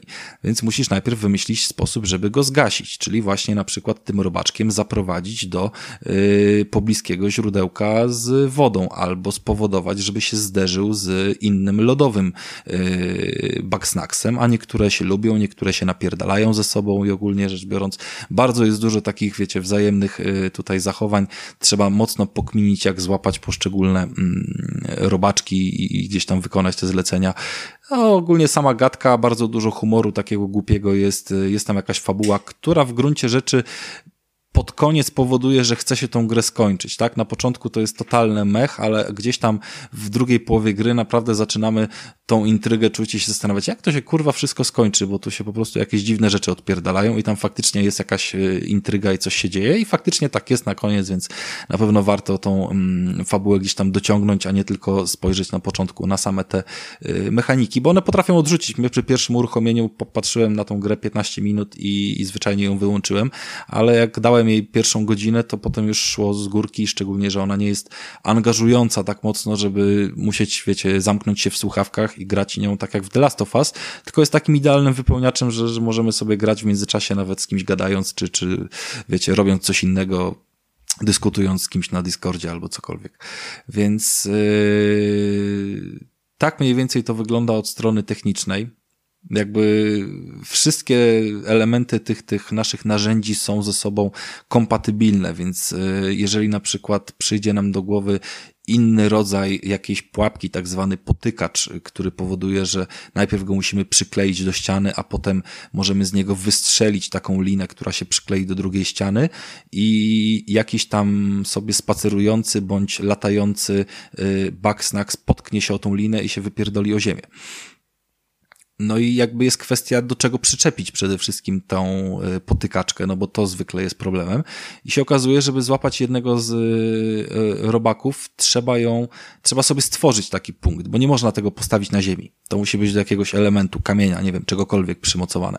E, no, taka przystawka, wiecie, na piachu by się wypierdoliło. Więc mhm. trzeba go przystać do kuleczki tej, której mówiłem wcześniej, że w kulce jest zamknięty robak. I jakby to ze sobą działa. Jedno z drugim może, wiecie, funkcjonować, może, może mieć interakcję, może jakby tam yy, pozwalać na różnego rodzaju kombinatorykę i, i, i samemu sobie jakby robienie dzięki temu zabawy. No więc yy, tak to wygląda od mechaniki i, i, i fabuły. Yy, jak macie jakieś pytania o to, to, to śmiało, bo jeszcze tylko jedną rzecz dodam, ale już nie o samej grze tylko nie, nie, z nią związaną. Myślę, że możesz jechać. To chciałem powiedzieć, że był taki moment i to właśnie w tej grze jakby najmocniej to zauważyłem i skorzystałem z niego, że właśnie faktycznie nie wiedziałem, jak należy y, złapać jakiegoś robala, tudzież gdzie go znaleźć. Y, i to było wśród zadań tych, które się wyświetlają na kafelkach przygotowanych pod PlayStation 5. Każda jakby misja, która była aktywna y, czy odpalona, miała swój kafelek ja mogłem sobie kliknąć jakby, którą chcę kontynuować. Tutaj nie działało to na zasadzie teleportu, tak jak w Spider-Manie, że od razu ci uruchamia grę na danym elemencie planszy i od razu jakby robisz to zadanie. Tutaj jakby po prostu miałeś to zadanie wybrane jako aktualnie podświetlone, dalej się rodziłeś w bazie, więc i tak musiałeś na zapierdalać się na drugi koniec mapy i no niestety to nie było fajne.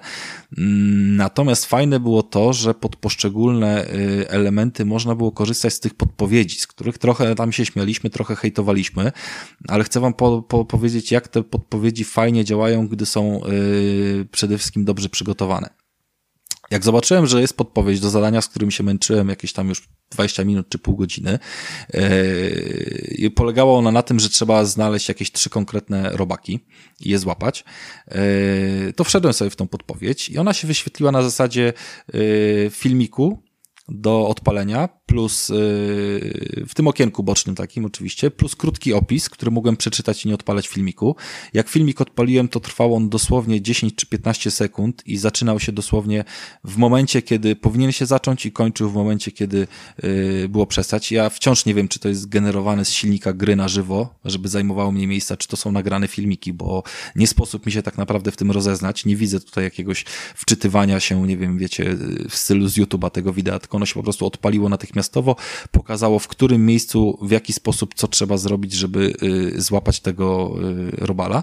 Y, I potem mam L2, R2, czy tam L1, R1, dwie kolejne zakładki na robala numer 2 i robala numer 3. Więc w przeciągu 10-15 sekund już miałem wystarczającą podpowiedź.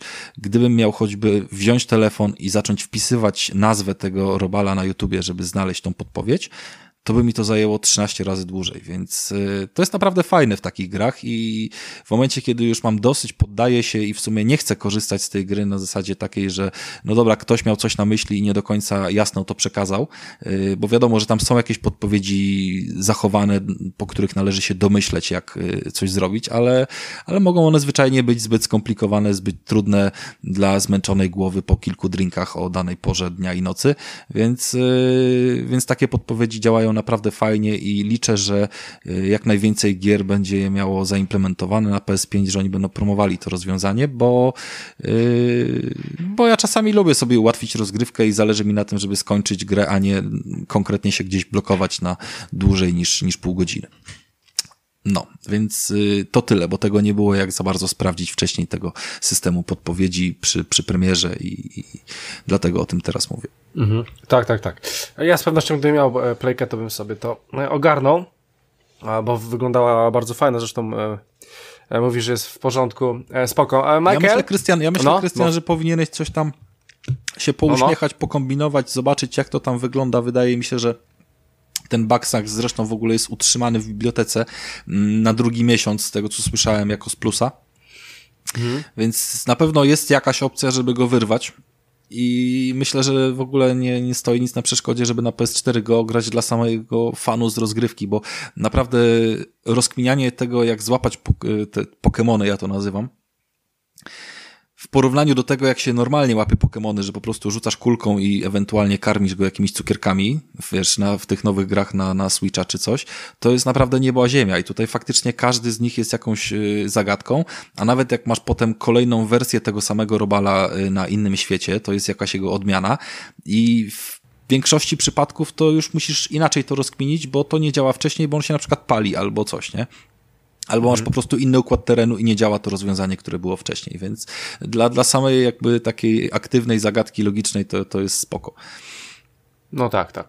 E, pomyślimy. E, po, pomyślimy spoko. No i może kiedyś jak, jak piątka wpadnie, to to będziemy ogarniać. E, dobra. E, Michael? Nie wiem, czy wiesz, Krystian, ale Among Us jest w Game Passie i nie masz teraz wymówki, żeby z nami nie zagrać kiedyś. Tak, jest, jest, jest, jest, jest. Jest, jest i co ciekawe, w przyszłym roku będzie też na konsolę i też od razu do Game Passa wjedzie, więc... E, A nie ma jeszcze na konsoli na, w Game Passie, nie, czy już nie jest? Ma. jest? Mi się wydaje, że było. E, będzie na Game Passie, jest na Game Passie, Michale, na PC-cie, a na konsoli Aha. w ogóle tego tytułu jeszcze nie ma. Będzie w przyszłym na, roku. Na Switchu jest i działa też bardzo sprawnie. Aha, no to może jest na Switchu. E, to nie wiem, ale, ale masz rację, mogę już sobie ściągnąć, faktycznie mogę grać, faktycznie. E, no, możemy spróbować kiedyś, tak. Więc czekamy na ciebie, żeby, żeby cię zabić no. po prostu. żeby ci gdzieś skręcić kark w jakimś magazynie. e, co do gier, to odświeżam sobie ostatnio różne starocie i aż ludzie do mnie piszą, że, że co ty robisz ze swoim życiem, skoro masz Cyberpunka, to ty w Skyrima grasz. no, no gram sobie Skyrima i odświeżyłem też sobie stary tytuł, który gdzieś mi tam umknął, który bardzo lubiłem i który wszedł w model e, free to play, bo Rocket League to był swojego czasu taki taki Among Us, że po prostu gra znikąd się pojawiła i wystrzeliła po prostu na, na PlayStation, że, że wszyscy nagle grali w Rocket League i ta gra niespodziewanie zaczęła zdobywać miliony monet, kas kasiory i, i twórców na rękach nosili. No i ostatnio obiegła mnie informacja gdzieś tam, że, że gra przeszła na, na model free to play, że można grać e, na różnych, e, na różnych konsolach razem, że ja na PC mogę grać z moim kumplem na PS5, co też testowaliśmy.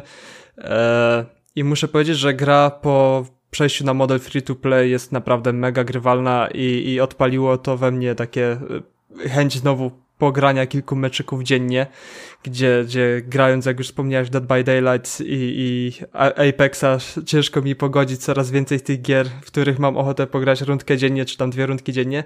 No i Rocket League e, jest świetną, świetną pozycją, jeśli, jeśli ktoś szuka jakiegoś sportowego multiplayera, niekoniecznie chce grać FIFA, e, to Rocket League jest, jest świetnym, świetną grą piłkarsko-samochodową i model free to play e, nie od razu oznacza, że ta gra jest po prostu słaba, że tam trzeba wkładać pieniądze w to. Nie. Jeśli chcecie mieć e, jakiś wygląd kosmetyczny, to po prostu się wykłada pieniądze. Jeśli się nie chce mieć, to wszystkie tryby są dostępne, wszystko można grać i to w koszykówkę i jakieś wyzwania na lodzie. Jest naprawdę e, masa, masa fajnych, fajnych opcji do, do pogrania i, i gra dalej trzyma swoją modno, miodność. Wciąga cholernie. E, zdobyłem chyba pierwszą swoją platynę, jedną z dwóch właśnie w Rocket League, bo no. tak mnie to wciągnęło, że po prostu swego czasu, kiedy Rocket League wyszedł e, wtedy na PlayStation 4, święcił swoją premierę, to e, naprawdę ostro siedziałem przy tym. W sumie nie miałem nic innego do roboty wtedy i po prostu wbiłem platynę, gdzie ja, ja nie jestem jakimś graczem, który gdzieś tam musi wbijać te achievementy, te, te trofea. Nie jestem z tego typu i jak ja już gdzieś wbijam e, platynę, to gra musi być naprawdę dobra i to jest jedna z moich dwóch platyn i bardzo chętnie teraz wróciłem do tego tytułu. Jest, jest on wciąż mega grywalny, wciąż jest y, dużo roboty w nim i wciąga jak bagno. A co do Dead by Daylight, jak już wspomniałeś, że gram, to jestem już gdzieś tam w 62 godziny mam nabite na Steamie i ta gra mnie przerasta swoją wielkością, bo dopiero jestem na jakimś tym etapie, gdzie jestem powoli wtajemniczany w te wszystkie mechanizmy tej rozgrywki. Gram z ludźmi, którzy mają trochę większą wiedzę ode mnie i oni mi cały czas zagad zagadnienia rzucają, o których ja nie mam pojęcia, że w jaką, jaki sposób trzeba grać, żeby killer nie wykrył. Teraz musimy zdjąć totem, żeby killer nie miał nas na jedno uderzenie i ta gra naprawdę po 60 godzinach dopiero odkrywam, że o tej grze jeszcze zupełnie nic nie wiem i że wiele jest przede mną do odkrycia, więc to jest strasznie cholernie solidny złodziej czasu Dead by Daylight, chociaż jest mega przyjemny tak naprawdę, żeby czerpać naprawdę wielką przyjemność z tej gry, to trzeba mieć ekipę, która ma pojęcie o tym, e, w jaki sposób będziemy grać. I samo granie killerem już wymaga osobnej nauki, te wszystkie postacie, coraz więcej postaci, coraz więcej postaci do nauki, wow, naprawdę Dead by Daylight e, u mnie stał się teraz takim, takim filarem grania, że sobie najwięcej czasu spędza w tej grze i właśnie rozkminiam te wszystkie, te wszystkie mechaniki w tej grze, bo niby jest łatwo wejść do Dead by Daylight, ale żeby wszystko rozkminić na 100%, to trzeba naprawdę poświęcić tam 200-300 godzin, żeby mieć i wszystkie postacie wymaksowane, wszystkie umiejętności opanowane oraz wyuczone, mieć jaka postać do czego jest najlepsza i jaki killer i co potrafi, więc naprawdę Dead by Daylight jest tytułem potężnym trochę. No tak, Mike, ale to chyba w sytuacji, w której, nie wiem, chcesz masterować grubo tą grę i chcesz być w niej, nie wiem, najlepszy. E, suma summarum po prostu wjeżdżasz, wybierasz jednego, drugiego i po prostu dobrze się bawisz, nie? E, no jakieś tam te mechaniki faktycznie, no, no coś tam musisz e, jednak ogarniać. Wydaje mi się, że może te, ty masz jakieś tam bardzo wysokie poziomy i cię bierze od razu do jakichś zaawansowanych, z zaawansowanymi ludźmi gracz, no bo ja akurat takich rzeczy u siebie nie zauważyłem, żeby były. E, jakieś takie. Znaczy, tam, tam du dużo jest do e, odkrywania w tej grze, faktycznie. E, masz rację, ale no nie wiem, no mi aż e, tak to nie przeszkadzało, że, że czegoś ewentualnie nie wiedziałem. No, no, może. No, na wyższych poziomach jest to wskazane, żeby po prostu mieć wyryte trochę co, co i jak działa. I czasem niewiedza, że gdzieś tam jakieś taktyki nie rozkminiłem i tak dalej, doprowadziła do tego, że nas killer wszystkich popowieszał na hakach, więc e, robi się trochę hardkorowy poziom, ale to jest satysfakcjonujące. Mimo tego e, gra to jest mega, mega chillera, że tak powiem, że teraz jak mam urlop, to po prostu lubię sobie wieczorkami e, odpalić piwko, odpalić Dead by Daylight i sobie zamiast iść spać, jak normalnie do pracy szedłem, to, to sobie odpalam Dead by Daylight i sobie wieczorkami e, do godzin późno nocnych sobie w tego Dead by Daylight e, pykam, więc nie bez powodu przychodzą wiadomości, ej, masz Cyberpunka, a grasz Dead by Daylight, Sky, Skyrima i jakieś Rocket League. Więc... To było najdłużej e, zdanie wielokrotnie złożone, w którym najwięcej razy użyto Dead by Daylight. A widzisz, musisz uważać, Michael, bo jesteś śledzony tutaj nie tylko przez swój telefon. To tyle o Dead by Daylight. E, Okej, okay, dobra, słuchajcie, to ja jeszcze o czymś mogę powiedzieć. E, jeżeli chodzi o giereczkowo, to już nic. E, powiem jeszcze ewentualnie o jakiejś tam e, rzeczy. E, chcę wam powiedzieć o czymś, będąc w, chyba w tym klimacie cyberpunka. Słuchajcie, zacząłem oglądać Westworld. Westworld, Westworld, czyli po prostu serial na HBO, z pewnością słyszeliście o nim. Niedawno wjechał trzeci sezon i powiem wam, że ten trzeci sezon odstaje po prostu wykonaniem od wszystkiego, co było wcześniej. Ja powiem wam szczerze, że e, nie, jest, nie byłem jakimś fanem tego serialu, chociaż sporo osób się go nie miarało. Tam pierwszy sezon w miarę w porządku, drugi trochę słaby, ale trzeci jest kompletnie czymś innym. To jest kompletnie coś innego, wychodzimy na powierzchnię i mamy właśnie taki cyberpunkowy klimat. Mamy taki trochę klimat e, po Watch Dogsach, ale jeszcze przed cyberpunkiem, więc gdzieś tak w połowie to się spotyka, więc e, jestem w połowie trzeciego sezonu, po prostu jest rewelacja E, świetny klimat po prostu jest w tym serialu, szczególnie jak się gra e, w Cyberpunka. No nie gram, ale, ale po prostu na pewno świetnie by mi się e, grało i, i w, w, ogóle, w ogóle wchodzę w to i wsiąkam e, wszystko, co, co się dzieje w tym serialu. E, super. E, jak najbardziej polecam. W trzecim sezonie pojawia się Jesse Pinkman z, z, e, z Breaking Bad, więc e, na przykład Michael zna. E, mhm. E, wie o kim mówię, więc on tam się pojawia, e, trochę tam robi, więc ogólnie jak najbardziej polecam Westworld. I jeszcze ewentualnie chciałbym polecić jeszcze z jednym filmem, ponieważ e, ostatnio w sumie troszeczkę jest ten taki świąteczny czas, e, oglądałem jakieś tam świąteczne filmy, ale jakoś tak mnie one za bardzo nie robiły. Chcę tylko powiedzieć o jednym filmie, który jest na HBO Go, nazywa się Wice.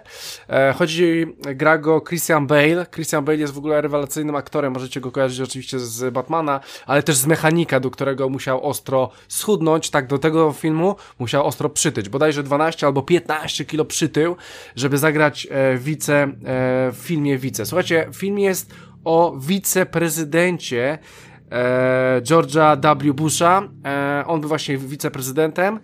E, I słuchajcie, i on był tym wiceprezydentem na takiej zasadzie, jakby był prezydentem. E, historia jest właśnie o Dicku Cheneyu, czyli wiceprezydentem e, wtedy, kiedy George W. Bush e, sprawował władzę w Stanach. E, poznajemy tą osobę, kim on dokładnie jest, jaką w ogóle się tam znalazł. W ogóle przez przypadek koleżka siedział w więzieniu i później staje się wiceprezydentem Stanów Zjednoczonych. Oczywiście film jest na faktach, e, rewelacyjna e, rola Christiana Bale'a. Jeżeli lubicie takie polityczne filmy na faktach, dziejące się troszeczkę to jak najbardziej polecam, bo rola Christiana Bale'a po prostu rewelacyjna, no zupełnie inna osoba. E, tak został tam scharakteryzowany, że, że, że to szok. Ale, ale on lubi takie rzeczy, on, on, on zawsze e, dobrze się przygotowuje do takich ról, więc jak najbardziej film Wice polecam jest na Vice albo Wice, jest na HBO Go. Rafał? No słuchajcie, chyba Chyba, chyba będziemy kończyć i będziemy. Chyba już, chyba już, co? E, tak. Mi, przypomnij mi jeszcze jedną rzecz, bo to by była w sumie na 5 minut taka na zakończenie jakby serii całej. Czy, czy ja mówiłem o Monopoly Pacmanie w ostatnim odcinku? Mówiłeś o Monopoly, na pewno chyba. Z... No Mario na pewno mówiłem. Mario. A nie, o Pacmanie nie mówiłem, bo nie było czasu. A to też jest zakup. Yy, Pacman. Ale słuchajcie, to wam powiem. Powiem no. wam, bo naprawdę świetnie yy, jakby w ogóle urozmaica tą rozgrywkę to, jak ta gra jest zrobiona. Przede wszystkim nie mamy tutaj żadnej waluty. Znaczy, źle powiedziałem. Nie mamy pieniędzy, mamy tylko y, żetony, które wkładamy do takiej plastikowej mikrokonsolki a la Arcade Box, y, którą, którą dostajemy w zestawie z planszą i pionkami. I ta konsolka z, zapisuje wszystkie dane graczy. Robi to w bardzo uproszczony sposób na takim czarno-białym ekranie, ale wciąż jest to jednak bardzo wygodne i po kilku ruchach nikt nie ma problemów z tą obsługą. I tam się wszystko robi. Jeżeli rzucisz kostką i się ruszysz i chcesz coś kupić, to wkładasz swój żeton. Żetony są rozpoznawane przez y, konsolę, bo mają od tyłu wyżłobienia i po prostu każdy z tych żetonów ma inne wyżłobienia, przez co ona rozpoznaje, że to jest niebieski, czerwony i tak dalej. I kupujesz sobie i ona ci odejmuje punkty, potem przechodzisz przez start, znowu wkładasz żeton. Na przejście przez start odpalasz sobie Pacmana i przez 15 sekund grasz Pacmana. Ile punktów zdobędziesz, tyle zdobywasz za start, więc kto sprytniejszy zdobywa 130 30 punktów, kto chujowy zdobywa 20, albo go duszek wpierdoli i, i też jest śmiesznie. E, ciekawe, no. Więc to jest, to jest bardzo ciekawe, ciekawe. ciekawe. Przede wszystkim to usprawnia rozgrywkę, bo Monopoly można grać e, długo, tutaj nie można grać długo. To jest chyba najszybsza wersja. Mm, tak jak w sumie mówiłem o tym Mario, że tam też 8 e, razy trzeba przejść wszystkie jakby ruchy tych, tych wyścigów specjalnych, odpalić i wtedy gra się kończy. Tutaj się gra kończy z chwilą wykupienia ostatniej yy, planszy, a tych do kupna plansz, mm, w sensie, no nie wiem, planszy mówię, bo tu są jako poziomy, tak, nazywane te, te to, to co zwykle jest miastami. Yy, no to ich jest osiem. Znaczy, przepraszam, 8, 4 na jedną stronę, 16, tak? Więc to idzie bardzo szybko. I z chwilą, kiedy kupujemy ostatnią, to gra się kończy i, i po prostu każdy wkłada swoją monetkę. Dowiadujemy się dzięki temu, kto wygrał, kto ma największy, yy, największą ilość punktów, wliczając w to te zebrane na koncie plus yy, wykupione yy, karty.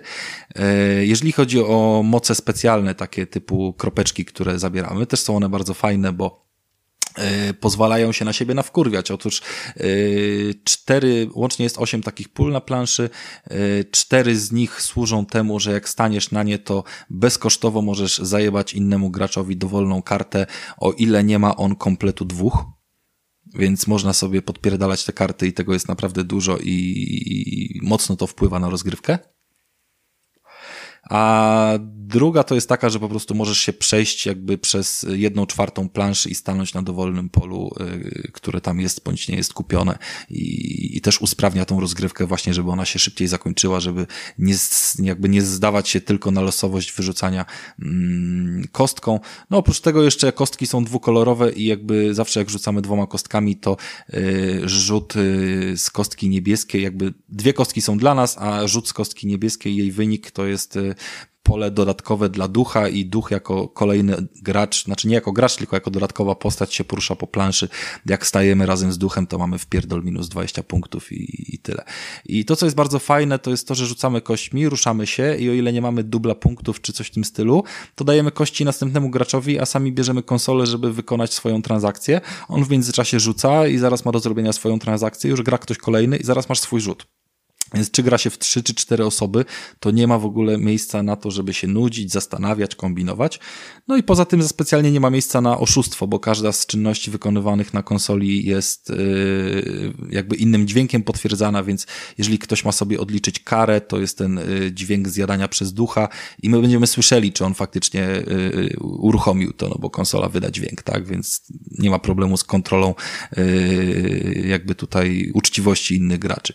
No i, i to tak w skrócie to tyle, ale ciekawe, bardzo fajnie ciekawe, się w to no. gra dzięki temu jako na szybkie posiedzenia, bo y, nie trzeba rozkładać setek kart, nie trzeba rozkładać pieniędzy, wiecie, tak, tak zawsze w Monopolii to jest główny problem, że a, to tyle dwudziestek, tyle pięćdziesiątek, tyle czegoś, w ogóle taka, wiecie, zabawa. Więc taki elektroniczny bank jest, jest przyjemnym rozwiązaniem i, i, i dużo tutaj usprawnia. On ma wszystkie opcje, zarówno z płaceniem kaucji, jak i, jak i yy, no, jakimiś tam karami, yy, punktami dodatkowymi, zabieraniem tych kart, wszystko jakby jest na tej konsolce mm, opisane.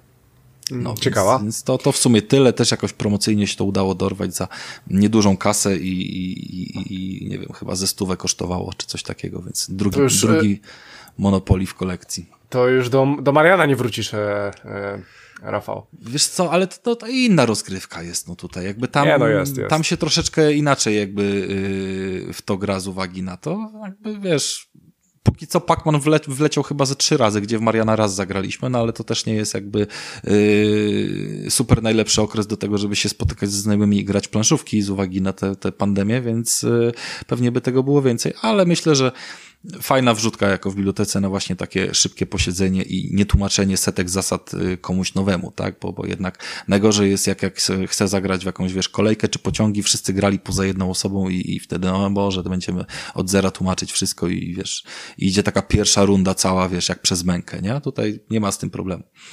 Mhm. No. E, dobra, e, to w takim razie tyle. E, chciałem coś powiedzieć, ale nie powiem, bo w sumie nie ma czasu. Mam nadzieję, słuchajcie, no, nie możemy przekroczyć dwóch godzin, pamiętajcie, więc macie na Cyberpunka tyle, ile macie. Wy macie, bo ja nie grałem, ja na razie czekam. No dobra, słuchajcie, no wiele rzeczy się wyjaśni złego, złego w sumie krąży obok tej gry, ale może zostawmy sobie złe rzeczy na sam koniec. Porozmawiamy o tym, czym ta gra tak na dobrą sprawę jest. E, no nie wiem, Rafał, ty mówiłeś najwięcej, to może niech zacznie to Michał. E, Michał, ja wiem, że ty grałeś dużo mniej niż Rafał. E, chyba się tak nie wciągnąłeś, albo miałeś ciekawsze zajęcia, więc e, powiedz mi, e, jak ci ten e, Cyberpunk się podoba? Jak ta gra po tylu latach, siedmiu, ośmiu, jaki masz odbiór tej gry i jak to w ogóle u ciebie śmiga?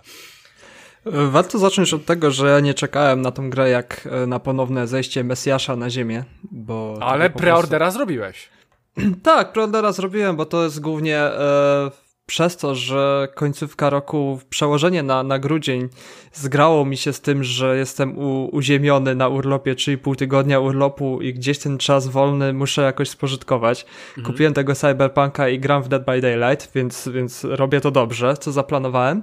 Eee, i kupiłem na konsolę Xbox One X, czyli na starą generację w cudzysłowie, gdzie po prostu masa, masa hejtu się wylewa na starą generację. Metacritic jest zbombardowany przez negatywne recenzje, ale bardziej w kierunku PlayStation 4.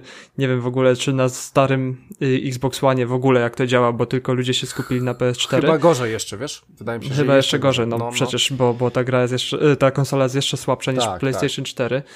Yy, zagrałem, i muszę powiedzieć, że jestem zadowolony. Nie jest to teraz tytuł, który, który jakoś by mi mózg miał rozwalić i tak dalej. Też nie byłem na to przygotowany, że to będzie gra mojego życia. E, podszedłem do tego raczej z taką dozą. Mm, Okej, okay, będzie dobra gra. E, pogram, zobaczę, zobaczę czym to jest. E, CD Projekt Red. Okej, okay, twórcy Wiedźmina może być spoko. No i e, na Xbox One X e, sobie odpaliłem, chyba w dzień premiery nawet grałem, czyli bez, przed tymi wszystkimi patchami, które wychodzą e, prawie codziennie, wychodzi jakiś nowy patch, żeby to wszystko załatać. I nie uderzyło mnie jakieś, jakieś negatywne uczucie wobec tej gry, jeśli chodzi o jakieś bugi. Bo gra teraz słynie z tego, że niby jest zbagowana, niby jest niegrywalna i tak dalej, ale ja na Xbox One X gram po prostu sobie normalnie, jak w każdy inny tytuł okej, okay, raz, raz mi się wysypała w ogóle do dashboarda, co stwierdziłem, no okej, okay, zdarza się i, i to normalnych y, innych tytułach też się zdarza, że może się, się wysypać, bo zdarzyło mi się to ostatnio w Formule 1 na Xboxie, że mi się po prostu gra wysypała. No i z 5, 6 czy tam nawet 7 razy miałem coś takiego, że wystąpił freeze y, moja postać. Cała gra się zatrzymała na 5 sekund, y, czy tam 6 sekund, gdzie pojawia się już ok, trzeba resetować konsolę, czy nie, poczekam chwilę, ok, ruszyło dalej, można dalej, dalej iść. Więc z aspektów technicznych mm, jakoś jestem cierpliwy na takie rzeczy, bo nie, nie dzieje się to co 5 minut, żeby musiał przeklinać przy konsoli, że co to za gówno, jak można coś takiego prze, prze, przez certyfikację przepuścić i tak dalej. Na Xbox One X działa to, to sprawnie. E, nie mam też jakichś super porównań z Series X czy, czy z PC-tem. Oglądałem sobie tylko na PC-cie e, na najwyższych detalach, jak to wszystko z tymi RTX-ami wygląda. I wow, e, tutaj muszę powiedzieć, że, że na PC-cie to robi wrażenie ale to też nie znaczy, że na One X jest po prostu źle. Bo ja też nie jestem graczem, który jakoś tam zachwyca grafiką i tak dalej. Jak jest e, dobrze pociągnięty gameplay, jak się wygodnie gra, jak jest wszystko przemyślane i, i wszystko dobrze prowadzone, to grafika dla mnie stoi gdzieś na dalszym poziomie i, miałem momenty, że gdzieś w Cyberpunku powiedziałem, to jest piękne, czyli moment, e, który chyba każdy zna, e, co, co wychodzi się po raz pierwszy ze swojego mieszkania na taki, na taki rynek, na taki bazar, który jest bardzo mocno oświetlony światłem. Wszystko w tej grze jest cholernie jasne i to wywołało we mnie takie, takie uczucie, jak się w Falloutie trójce wychodziło, mi się, mi się e, od razu to przypomniało, jak w Falloutie trójce się wychodziło pierwszy raz skrypty na, na powietrze i, i, i postać była po prostu oślepiona tym blaskiem e, światła dziennego, więc podobne odczucie miałem wychodząc z domu w Cyberpunku i to właśnie takie pomniejsze e, atrakcje wywołują u mnie taki efekt wow, tak, takiego, takiego czegoś, tego rzadko się widzi, takie coś i, i bardzo fajnie jest takie, takie, taki efekt wow zobaczyć zawsze. No i w, e, ciągnąłem się trochę na początku, e, ograłem ten cały prolog i jestem gdzieś tam chyba parę misji jeszcze sobie po prologu zrobiłem i trochę misji pobocznych i gdzieś e, nie rozumiem takiego zachwytu, że ta gra by miała być na 10 na 10, że te oceny są tak bardzo wygórowane, bo po prostu w tym mieście e, to miasto mnie jakoś przytłacza i po części nudzi. Ja nie wiem, czy, czy to się w pewnym momencie rozgrywki rozwinie, bo jestem całkiem z początku, więc nie poznałem za dużo, ale bardzo podoba mi się właśnie jak, w jaki sposób prowadzona jest historia, e, klimat tego miasta, że, że gdzieś tam ludzie tutaj na siłowni sobie stoją, e, pompują, klub, gdzie, gdzie muzyka ciekawa gra i do muzyki przy, przyciągnęła mnie duża, moją, moją uwagę muzyka, która jest w tej grze, bo uwielbiam jak jest dobrze, dobra muzyka w grach i zawsze zwracam uwagę na muzykę. I jak dobre black metal wszedł w samochodowym radiu, to, to, to stwierdziłem wow, to jest, to jest fajna gra, bo jest dobry black metal e, w radiu, więc to, to mnie takie, takie nie połechtało trochę moje, moje uczucia muzyczne. E, ogólnie jako całokształt podoba mi się prowadzenie historii. E, ten prolog, ok, był, był był ciekawy, no i nie, nie oglądałem za wiele trailerów. Powiedz, powiedz mi, Michał, który prolog grałeś? Pewnie Panka wybrałeś, tak? Jak strzelałem. Tak, oczywiście, trafione. Wybrałem Panka. No okej. Okay, I też... Okay. No bo każdy prolog nie... jest inny. Możemy zacząć jako Punk, możemy zacząć jako Korp Poludek i możemy zacząć jako Nomad. I, jakby ten cały fragment początkowy, on jakby efekt ma ten sam, ale, ale zupełnie inaczej jakby ta historia się rozgrywa, ma inną dynamikę, inną y, jakąś, jakąś misję, pierwszą, drugą i tak dalej i ja zagrałem dwa prologi, więc, więc y, w sumie nie wiem, który jest lepszy, ale wydaje mi się, że y, szybciej i prędzej miałem właśnie wow w Nomadzie, niż jak później zagrałem sobie tego, tego panka, nie? Dobrze wiedzieć, ja w sumie nie wiedziałem z czym to się je, ten całego cyberpunka, bo gdzieś tam w trailerach było mniej więcej przedstawione na czym ta gra polega. I ja nie oglądałem trailerów, ja tylko czekałem po prostu na grę i zaskoczyło mnie kim jest właśnie postać tego Johnego Silverhanda i to mi się bardzo podoba, jak to jest konstruowane, bo nie jest tajemnicą, że to jest takie druga postać w naszej postaci, która gdzieś tam się wpieprza w nasze, nasze życie, bo to jest przedstawione, to nie jest żaden spoiler. I bardzo mi się podoba to, w jaki to jest sposób wykonane, że pojawia nam się e, ten, ta postać Johnego i, I, to mi się bardzo podoba taka mechanika. Tak, nagle gada I... do ucha i widzisz, że jest gdzieś tam oparty o dokładnie, ścianę dokładnie. wydarzenia, które się dzieje. To jakby Czy siedzi obok ciebie y, zdarzeń głównych, ale też przy wielu misjach pobocznych, czy też losowych czynnościach. On się potrafi pojawić nawet, gdy y, spacerujesz po mieście i, i załóżmy mijasz jakiegoś y, gościa, który siedzi i gra na gitarze, a on się na przykład materializuje obok niego i mówi, ty, ten faktycznie fajnie gra, zobacz, nie, na gitarze i zaczyna sobie o tym gadać. No jest właśnie pełno właśnie takich fajnych smaczków.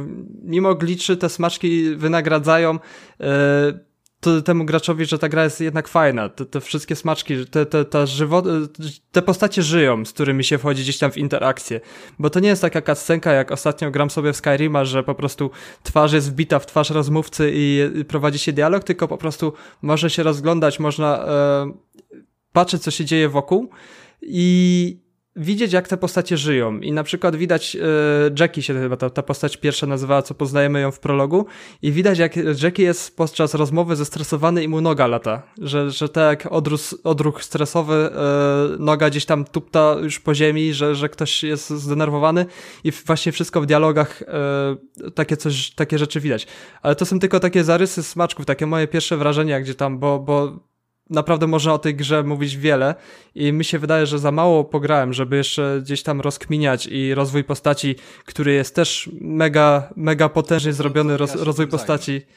No, ty się tym na pewno zajmiesz, bo mnie to trochę, jak widzę taki rozwój postaci, to mnie to trochę przeraża, bo jest tam naprawdę dużo wyboru i drzewka mają jeszcze swoje rozwinięcia, chociaż yy, nie do końca jest wszystko klarowne i trzeba naprawdę, żeby sobie dobrze rozwinąć, yy, żeby do, sobie dobrze rozwinąć postać, to trzeba naprawdę posiedzieć trochę i porozkminiać te wszystkie punkty do rozdawania, bo jest tam naprawdę co rozwijać i fajnie to wpływa na, na rozgrywkę. Mm, mega. Na razie jest, jest spoko nie dołączam się do wszystkich hejtów. Okej, okay, gra miała, miała ciężki start, ma nadal i, i ta cała historia z usunięcia ze sklepu Sony e, trochę, trochę się zrobiło bagno, trochę, trochę w gówno wpadło wiatrak, ale jest to pozycja warta sprawdzenia. Po moich pierwszych, pierwszych wrażeniach jestem może 12 godzin pograłem z prologiem, trochę misji pobocznych, więc na razie jestem zadowolony. Teraz sobie podpiąłem z powrotem e, Xboxa pod telewizor i, i sobie na pewno po nagraniu skorzystam z, wolne, z czasu wolnego i i przysiądę na pewno do tego tytułu bardziej, żeby, żeby mieć jakiś lepszy obraz tego wszystkiego, co tam się wokół dzieje.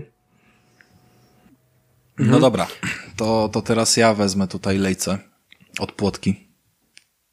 Płotka oczywiście jest w grze. Na każdy samochód możemy sobie strzelić. Znaczy nasz pierwszy samochód już ma naklejkę, który określa go, że to jest płotka. Płotka występuje też w grach automatowych i tak dalej. Jest sporo nawiązań do Wiedźmina i do w ogóle wielu innych elementów. To, to jest bardzo dużo smaczków z Terminatora, z 60 sekund i tak dalej. W ogóle kopalnia takich elementów w opisach misji, czy jakichś rzeczach, które możemy znaleźć zwyczajnie leżące na ulicy. To tylko tak od siebie dodam jeszcze do tego, co mówiłeś. I tak w sumie muszę przelecieć trochę przez te elementy, o których już powiedziałeś, żeby, żeby jeszcze coś dopowiedzieć mm, tam, gdzie można, bo, bo nie chciałem ci przerywać. E, przede wszystkim e, całe miasto jest skonstruowane mm, w taki sposób, że, że tego jeszcze nie było.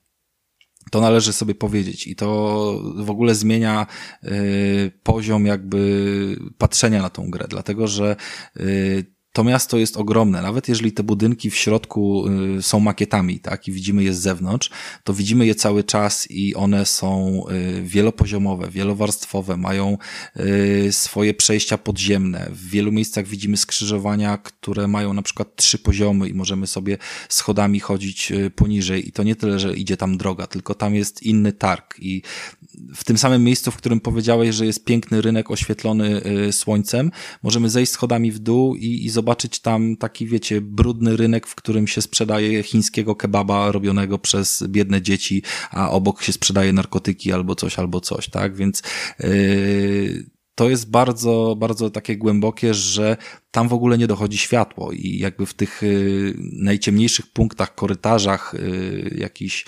mm, nisko położonych y, przestrzeniach, to po prostu jesteśmy odcięci od światła dziennego przez to Night City właśnie, którym wiecznie jest noc, dlatego że zwyczajnie jest ono zbyt rozbudowane, żeby słońce tam dochodziło na ulicę i ono dochodzi na te ulice niezwykle rzadko.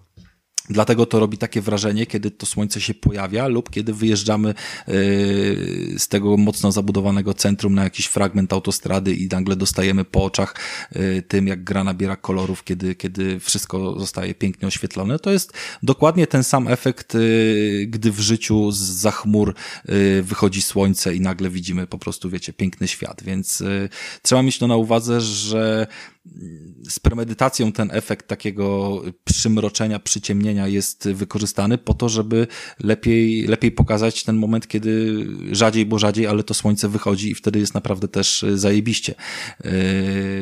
Po drugie, no jakby wszystkie neony i całe oświetlenie jakby tego miasta również jest, jesteśmy tym zasypani, zażygani i po prostu z każdej strony widzimy jakby tylu źródeł światła. Nie widziałem w żadnej grze jeszcze, żeby gdzieś tam naraz do nas y, waliło i to daje ten efekt jakby, mm, że cały czas jest noc, że jeżeli nie spojrzymy na zegarek, która jest godzina w, w grze akurat i jesteśmy w takim miejscu ciemnym, to my nie wiemy, która jest godzina tak naprawdę, no bo słońce do nas nie dochodzi, wszystko jest neonami oświetlone, one się świecą 24 godziny na dobę w tamtym miejscu, bo, bo zwyczajnie tak wypada, bo tam nigdy słońce nie dochodzi, wiecie. I, i to jest właśnie taki e, dosyć skomplikowany efekt. Oczywiście też mamy warunki pogodowe typu yy, deszcz, chmury i przechodzą takie burze, więc, więc yy, też, też nie, nie zawsze świeci słońce. No i po prostu jest bardzo bardzo dużo takich możliwości zobaczenia tej gry od y, różnej strony. Jakby to, to całe miasto jest niezależnie jakby, mm, to, to jest trochę tak jak się śmiałem, mm, jak się jeździ dookoła Warszawy, jeżeli ktoś z Was, y, no myślę, że miał kiedyś okazję być w Warszawie, to y, jest tak śmiesznie zrobione, że od której strony by nie wjeżdżać do Warszawy, to widać z daleka centrum i Pałac Kultury, bo ona jest po prostu wyżej postawione. I z Night City jest tak samo, że nawet jak jesteśmy na samym końcu mapy, gdzieś w Batlancach, czy na wysypisku śmieci, czy cokolwiek, zawsze możemy się rozejrzeć i zobaczymy gdzieś to górujące nad e, wszystkim miasto, tak? Tego nie można porównać z Nowigradem, z, z, z Wiedźmina, bo po prostu ono jest tam zawsze i tutaj pominę kwestie sztuczek graficznych, które są wykorzystywane, bo y, jest ich oczywiście bardzo dużo, szczególnie, że no, gra o takim rozmiarze wyświetla bardzo dużo informacji i zależnie od tego, na jakim sprzęcie gramy, to te informacje muszą być odpowiednio wyskalowane, więc y, nawet coś takiego jak samochody, które widzimy z bardzo daleka i, i widzimy tak naprawdę tylko tylne światła, y, załóżmy, albo coś w tym stylu, to z bardzo daleka one są wyświetlane jako bitmapy 2D. Nie wiem, czy, czy wiedziałeś o tym. Yy, można gdzieś tam dopatrzeć się na różnych analizach tego, albo ewentualnie na, na robieniu jakiegoś sztucznego zoomu, żeby się gdzieś tam yy, przypierdolić, mówiąc krótko, bo jakby w normalnym odczuciu gry to nie, nie, nie powoduje żadnego yy, złego wrażenia. I tak naprawdę te wszystkie sztuczki takie są, że y, jest tak dużo efektów różnych nałożonych na siebie. Y, przez tą ilość świateł na przykład jest efekt, którego nie kojarzę zbytnio z innych gier i wiem, że on wygląda dużo lepiej lepiej, gdy jest y, mocniejszy sprzęt, bo zwyczajnie ten efekt jest generowany w wyższej rozdzielczości. Sprawdzałem to też na PC-cie. Mm, efekt łuny świetlnej, gdy patrzymy na jakąś lampę od tyłu, że nie widzimy źródła żarówki, tylko wiecie, widzimy jak y, ona y, oświetla tak jakby no, powietrze gęste dookoła siebie, taki, nie wiem, smog, który tam istnieje, czy, czy cokolwiek to jest, prawda?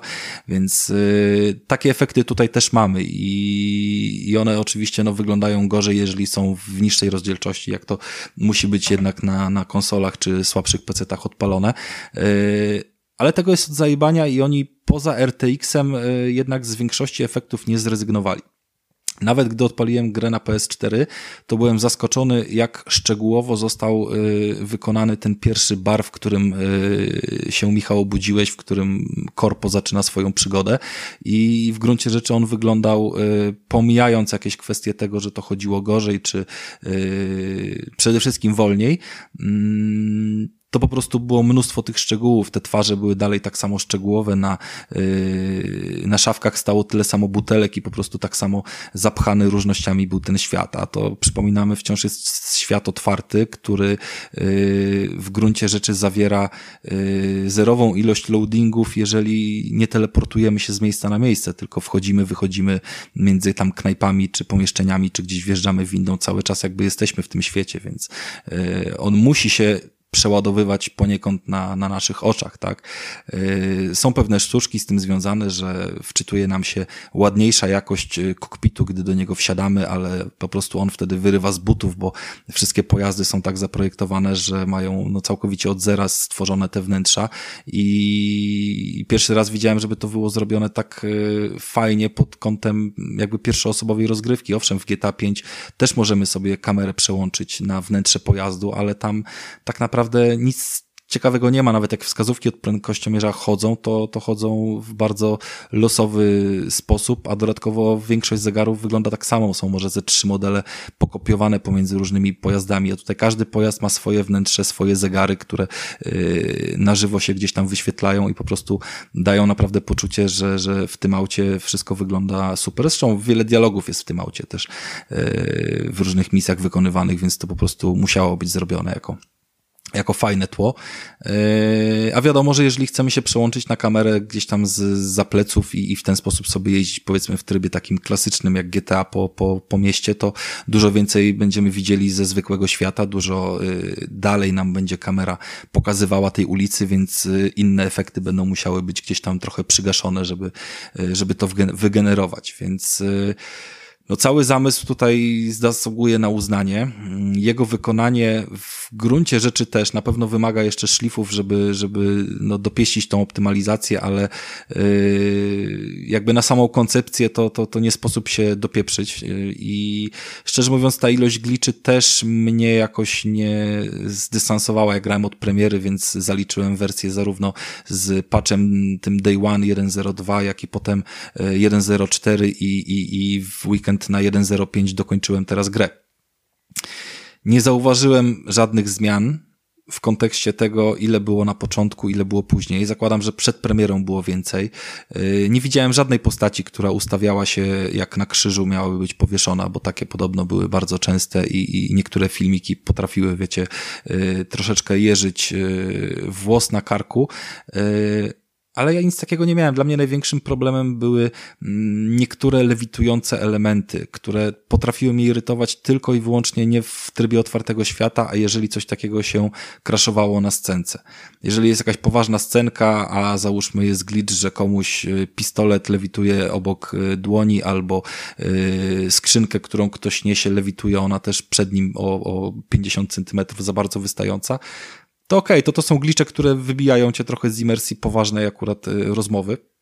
Z tego co wiem, to one już zostały, bo to były początek, początek gry, akurat kilka misji w wielu filmikach się pojawiły i chyba nawet były usunięte ostatnim patchem, bo, bo czytałem jakby rozpiskę tego, co mi się wydarzyło, a mamy raptem tydzień po premierze, tak, więc y, mając na uwadze to, że ty dopiero teraz będziesz rozpoczynał swoją przygodę, bo tak naprawdę cały prolog, który przeszedłeś, to, to w gruncie rzeczy był już pokazany na tych przedpremierowych pokazach i, i yy, kluczowe rzeczy, które się tam dzieją, były, były zaprezentowane już dawno temu, no to w gruncie rzeczy czeka cię mnóstwo gry, jakby już dopas dopasionej, a po drodze pewnie wyjdzie jeszcze dużo więcej tych elementów, więc no.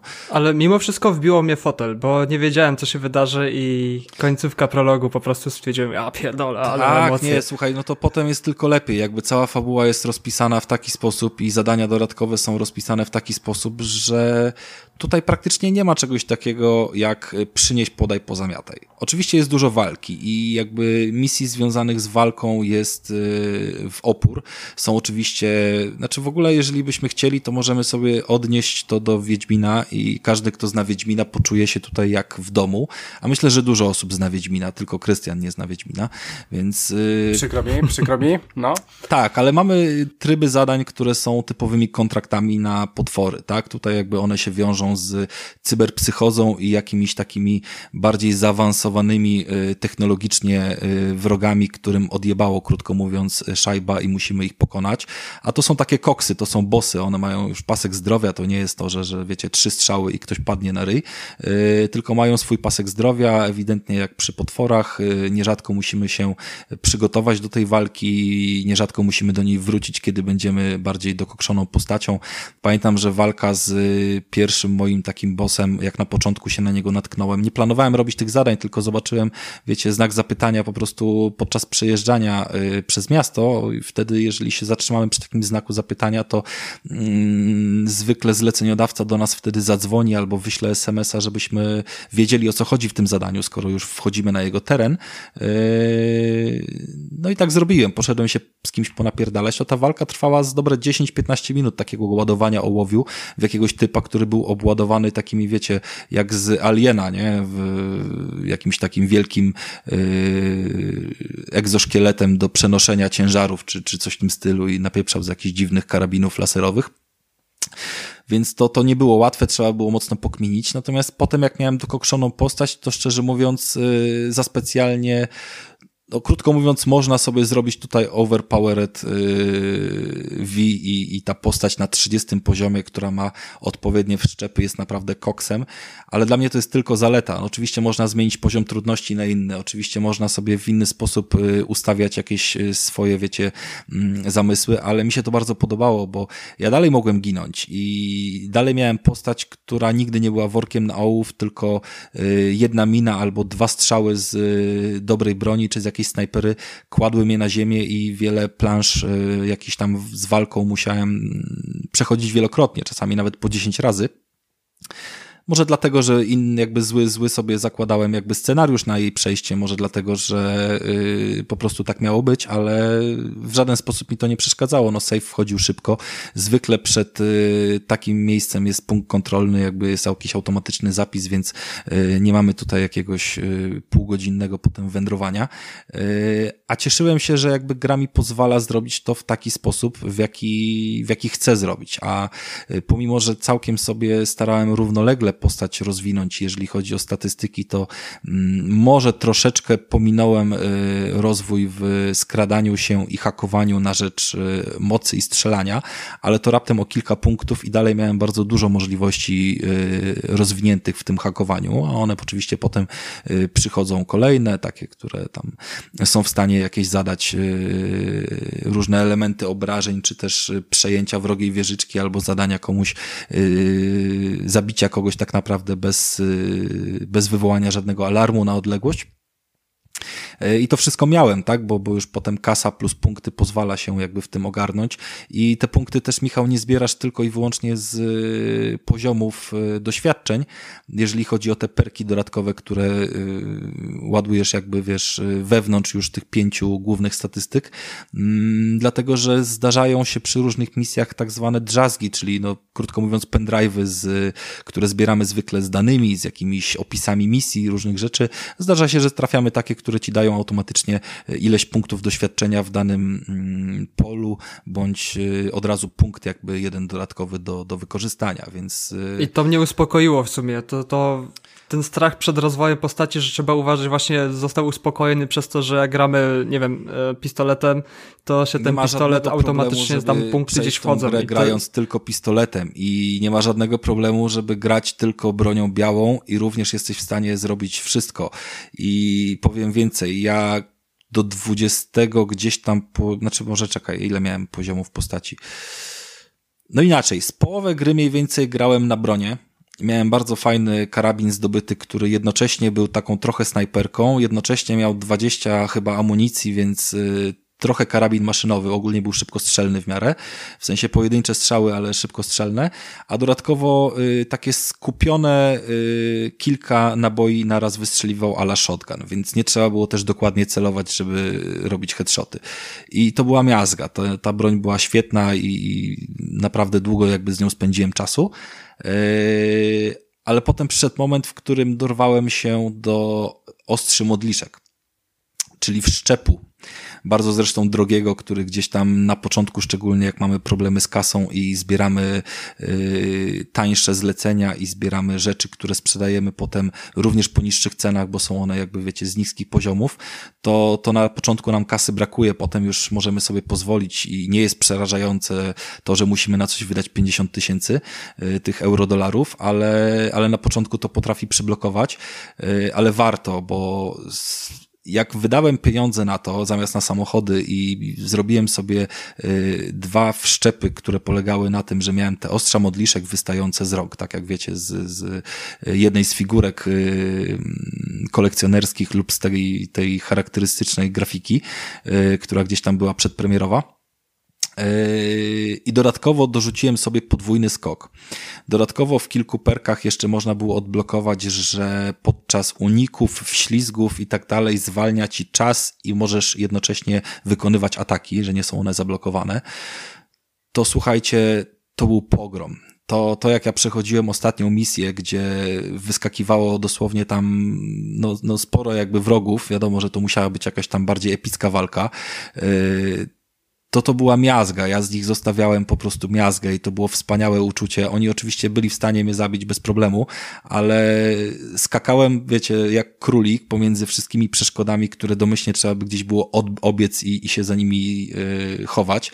Yy, ostrza modliszki pozwalają doskoczyć do przeciwnika. Jeżeli wycelujesz w niego w tak jakbyś w głowę miał jakby trafić, to tylko wtedy jakby wykorzystanie ataku pozwala doskoczyć do tego przeciwnika jeszcze dodatkowe, wiecie, z 10 metrów i od razu w pierdol na, nabijasz go na te, wiesz, y, kolce i, i lecisz do kolejnego, nie? Daje to niesamowite poczucie takiej mocy i powera, jakby się naprawdę, no jakby bieganie na początku z pistolecikiem w porównaniu do tego, jakim yy, dziwnym tworem staje się na końcu właśnie tak yy, zbudowana postać, yy, która równolegle mogłaby być, wiecie, netranerem, który schowa się za samochodem i wszystko rozpierdoli na, na odległość, tak? Nie zapominajmy o tym to po prostu taki skaczący ninja, który kiedyś yy, na samym początku, jak spotkałem go jako wroga i miał właśnie tego typu wszczepy i skakał po całej mapie, ja nawet nie mogłem trafić w niego bronią, stałem się właśnie kimś takim na koniec gry i to było niesamowicie zajebiście satysfakcjonujące. No więc yy, to jest świetny poziom, bo, bo, bo żadna walka w, nie wiem, jakby rozwój postaci w żadnym, yy, w żadnej innej grze nie pozwalał mi poczuć yy, takiej odmiany, wiecie, nawet dokokszony yy, Wiedźmin to jakby było coś takiego, że no dobra, kręci tym mieczem, dobra, więcej zadaje obrażeń, dobra, leczy się sam, nawet jeżeli go napierdalają, bo ma takie, wiecie, odwary czy coś w tym stylu, ale to dalej była cały czas ta sama walka i w gruncie rzeczy niewiele się tam zmieniało w niej, nie? a tutaj po prostu jest całkowicie inny, inny setting i, i nagle zaczynasz po prostu być jakąś pierdoloną pierdoloną modliszką, tak? Która po prostu można by równie dobrze straszyć nią dzieci, wiesz, i, wrogowie powinni być przerażeni, jak po prostu się tam do nich, wiesz, zakradasz od tyłu. No, więc to tak y, w skrócie. I, i owszem, w tym momencie, jak tak skakałem jak pojebany i ich nabijałem, to się pojawiały glicze takie, że yy, cios wykańczający, czasami po prostu on podnosił, wiecie, te, te ręce do góry bez nabitej postaci, bo, bo po prostu modele się gdzieś tam nie zderzyły, nie? I tak raz na dziesięć razy taki efekt oczywiście wychodził, ale to nie miało znaczenia, bo ja tych 10 morderstw wykonywałem w 30 sekund, nie? Czy tam 60, więc, więc nie robiło to na mnie jakby wrażenia tutaj negatywnego i, i nie powodowało, że się mniej dobrze przy tym bawiłem, więc yy, no muszę przyznać, że popracowali nad tym, że, że daje jakby ta gra sporą dowolność na, na, na to, jakiego builda postaci sobie robisz. Yy, i nie mogę się zgodzić tutaj z opinią, jaką gdzieś się spotkałem i przeczytałem, że no to jest po prostu klasyczny RPG, tylko idziesz w łucznika, maga albo wiecie, yy, paladyna to nie jest to samo, nie? Tutaj jakby y, można się było w różnych grach koksić. Ja może nie mam też doświadczenia w aż takiej ilości gier RPG-owych z rozbudowaniem postaci, żeby wszystkie przykłady przywiązać, ale ja czegoś takiego po prostu nie widziałem jeszcze, żeby y, takie, takie po prostu różne tryby, tryby rozgrywki sobie w to wmodelować. Ostatni raz chyba się jarałem taką różnorodnością i jakby dowolnością, jak grałem w Metal Gear, który był świetną piaskownicą jakby pod kątem właśnie możliwości, które zostawiał y, graczowi na to, jak, y, jak rozpieprzać przeciwników i tam było ich y, też naprawdę dużo, tylko że tam nie było żadnego rozwoju postaci jakby sprowadzającego się do, do tego, co robisz lepiej, a jedynie y, tak naprawdę tylko kolejne kolejny sprzęt ci to umożliwiał, tak? A tutaj do, do, dodatkowo dochodzimy do, mm, do kwestii po prostu tego właściwie, właściwie rozwiniętego drzewka. No, więc y, z osób, z którymi rozmawiałem i które grę przeszły, trochę też takich było, chciałem się przygotować, y, to nikt nie grał tak jak ja każdy sobie poszedł albo w tanka, albo w netranera i na drugie przejście ma jeszcze kogoś innego, wiecie, zaprogramowanego. Każdy sobie tam po prostu czymś y, się potrafił zaskoczyć i po prostu stwierdzić, że coś jest mega kozackie. Yy, no, więc, więc, więc to naprawdę jest duży plus i owszem, to miasto jest trochę wymarłe, jeżeli chodzi o NPC-ów. Widziałem porównania jakieś typu do GTA i tak dalej, tylko to nie jest tego typu gra. Tutaj nie, nie chodzi o to, żeby to była piaskownica i że z każdym NPC możesz sobie wejść w interakcję i tam nie wiadomo co z nim zrobić. Jakby w Wiedźminie też nie mogłeś, no jakby nie było problemu. W Wiedźminie też się yy, jakby tłuczenie przechodniów powodowało tym, że cię zaraz chcieli w Nowigradzie yy, zabić, ale jak im uciekłeś, to cię nie zabijali, nie gonili dalej i jakby nie o to chodzi w RPG-u, żeby po całej mapie cię ganiała policja, tak? No jakby Owszem, gra troszeczkę w pewnym momencie powoduje wrażenie, że, znaczy powoduje y, obietnicę czegoś innego, bo na samym początku w prologu jest taki moment, że jedziemy sobie samochodem i widzimy rozbój na ulicy, jesteśmy jakby wtedy w filmiku, wiecie, możemy tylko siedzieć i się rozglądać i rozmawiać z naszym kompanem i wtedy widzimy, jak właśnie z nieba zlatuje ten taki szybkiego reagowania oddział, wyskakują oni z tego y, pojazdu i rozpieprzają tych, tych trzech y, czy tam czterech y, opryszków no, no po prostu na miejscu i to wygląda naprawdę fajnie. I to jest taka obietnica, która jest niespełniona, bo w ten sposób nie zauważyłem, żeby to się odbyło. Owszem, pojawiają się jakieś tam postacie, yy, drony policyjne, czy nawet te roboty policyjne, ale, ale jakby nie przyjechał do mnie nigdy tak zorganizowany oddział, tylko po prostu faktycznie to były yy, ich pop-upy, które miały na celu yy, mnie rozpierdolić za to, że na kogoś tam podniosłem dłoń, kto był y, niezdiagnozowany jako, jako oprych, tak? Bo do oprychów możemy strzelać nawet gdy obok stoi policja i oni sobie nic z tego nie zrobią, bardzo się cieszą nawet i dostają dostajemy za to pieniądze i punkty doświadczenia. Yy, więc, więc jak tylko widzimy ikonkę, że ktoś jest rozpoznany jako zły, to od razu możemy śmiało pójść mu wpierdolić. Chyba, że jesteśmy zbyt słabi i dostaniemy my wpierdol wtedy. No więc może tam kilka takich obietnic jest, jest gdzieś tam niedowiezionych, ale nie mogę powiedzieć, żeby cokolwiek y, po przejściu całym gry, spędzeniu z nią 50 godzin, żeby jakikolwiek taki brak mi y, popsuł tutaj rozgrywkę. Y, ja nie oczekuję po tej grze i, i nie można po niej oczekiwać, że tu będzie więcej fajnego jeżdżenia, bo w Wiedźminie jeżdżenie konną też było tylko i wyłącznie środkiem pobocznym, a nie jakby główną mechaniką. I tutaj tak samo jest potraktowane, nawet bym powiedział dużo, dużo lepiej, bo dużo fajniej można jednak sobie pojeździć, dużo lepiej są te pojazdy dopracowane niż była jazda konną, dużo mamy więcej możliwości pod kątem samochodów szybkich, ciężarówek czy też motorów, ja prawie całą grę na motorze przejeździłem, yy, ale to wciąż jest tylko jedna z mechanik, a nie główna mechanika, no w Grand TV to jak sama nazwa wskazuje, to jest główna mechanika, żeby sobie jeździć. I to jest jakby wiecie, yy, 90% dodatków sprowadza się do tego, żeby potem w inny sposób właśnie jeździć samochodami, więc no nie porównujmy tego jeden do jednego, bo fabułę w GTA, czy, czy też misje często się przechodzi ze znużeniem i, i strzelanie nie daje satysfakcji, a tutaj właśnie sama gra i, i, i y, wykonywanie tych zleceń i jakby no, wchodzenie w kolejne, mm, w kolejne miejsca, gdzie można się z kimś ponapierdalać, daje niesamowitą wręcz y, frajdę, nieważne czy, czy jesteśmy na początku, czy na końcu gry, to po prostu jest to dalej zajebista frajda, tylko po prostu w inny sposób podana, nie? Przy przyjeździe samochodem to tu mam taką anegdotkę wskazującą na to, że bardzo modne stało się właśnie jechanie po tej grze i wyciąganie palcem wszystkich bugów. Bo, bo mamy taką sytuację, że wsiadamy, e, jest firma taksówkarska, gdzie autonomiczne samochody sobie jeżdżą, taksówki luksusowe i w pewnym momencie mamy scenę, gdzie wjeżdża w nas właśnie samochód z tej właśnie firmy e, taksówkarskiej i zamiast, ludzie zamiast poznać coś, dlaczego i tak dalej, stwierdzić, że to jest bóg, to trzeba nagrać i to trzeba wyśmiać w internecie i Dokładnie, każdy tak jest nagle... to zaplanowane przecież, no. Dokładnie, a to jest zaplanowane, zamiast po prostu przysiąść, to ludzie już, e, patrzcie, tu się bot zaciął, wjechał w nasz samochód, to, to jest po prostu... Bardzo, bardzo w, w, tym, co mówisz tutaj Tomek, y, którego gorąco też pozdrawiamy z nad Cyberpunka, y, bardzo dużo fajnych miał spostrzeżeń, trochę też pisaliśmy o tym i bardzo dużo było głupot w recenzjach.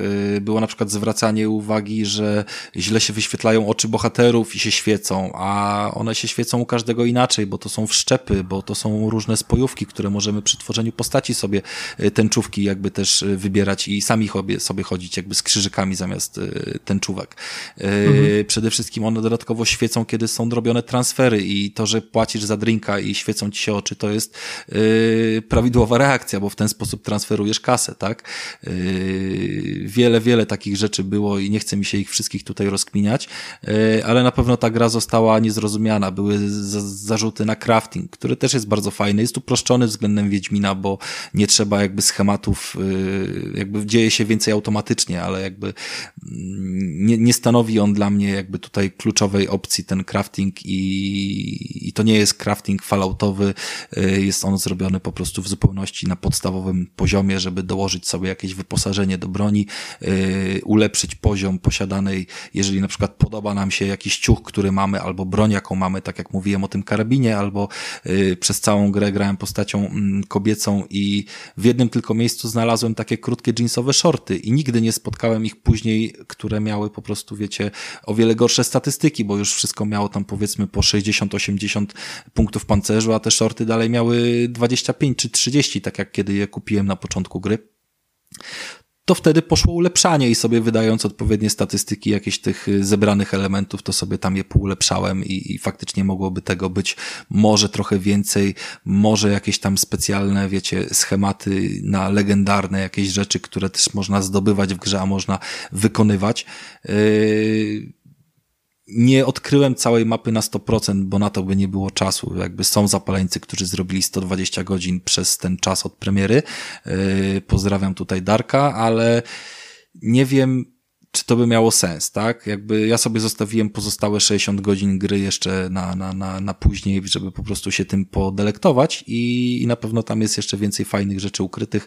Yy, na pewno jeżeli zdobywamy jakiś yy, shit, który jest legendarny, to jest on naprawdę legendarny i, i spuszcza mocny wpierdol.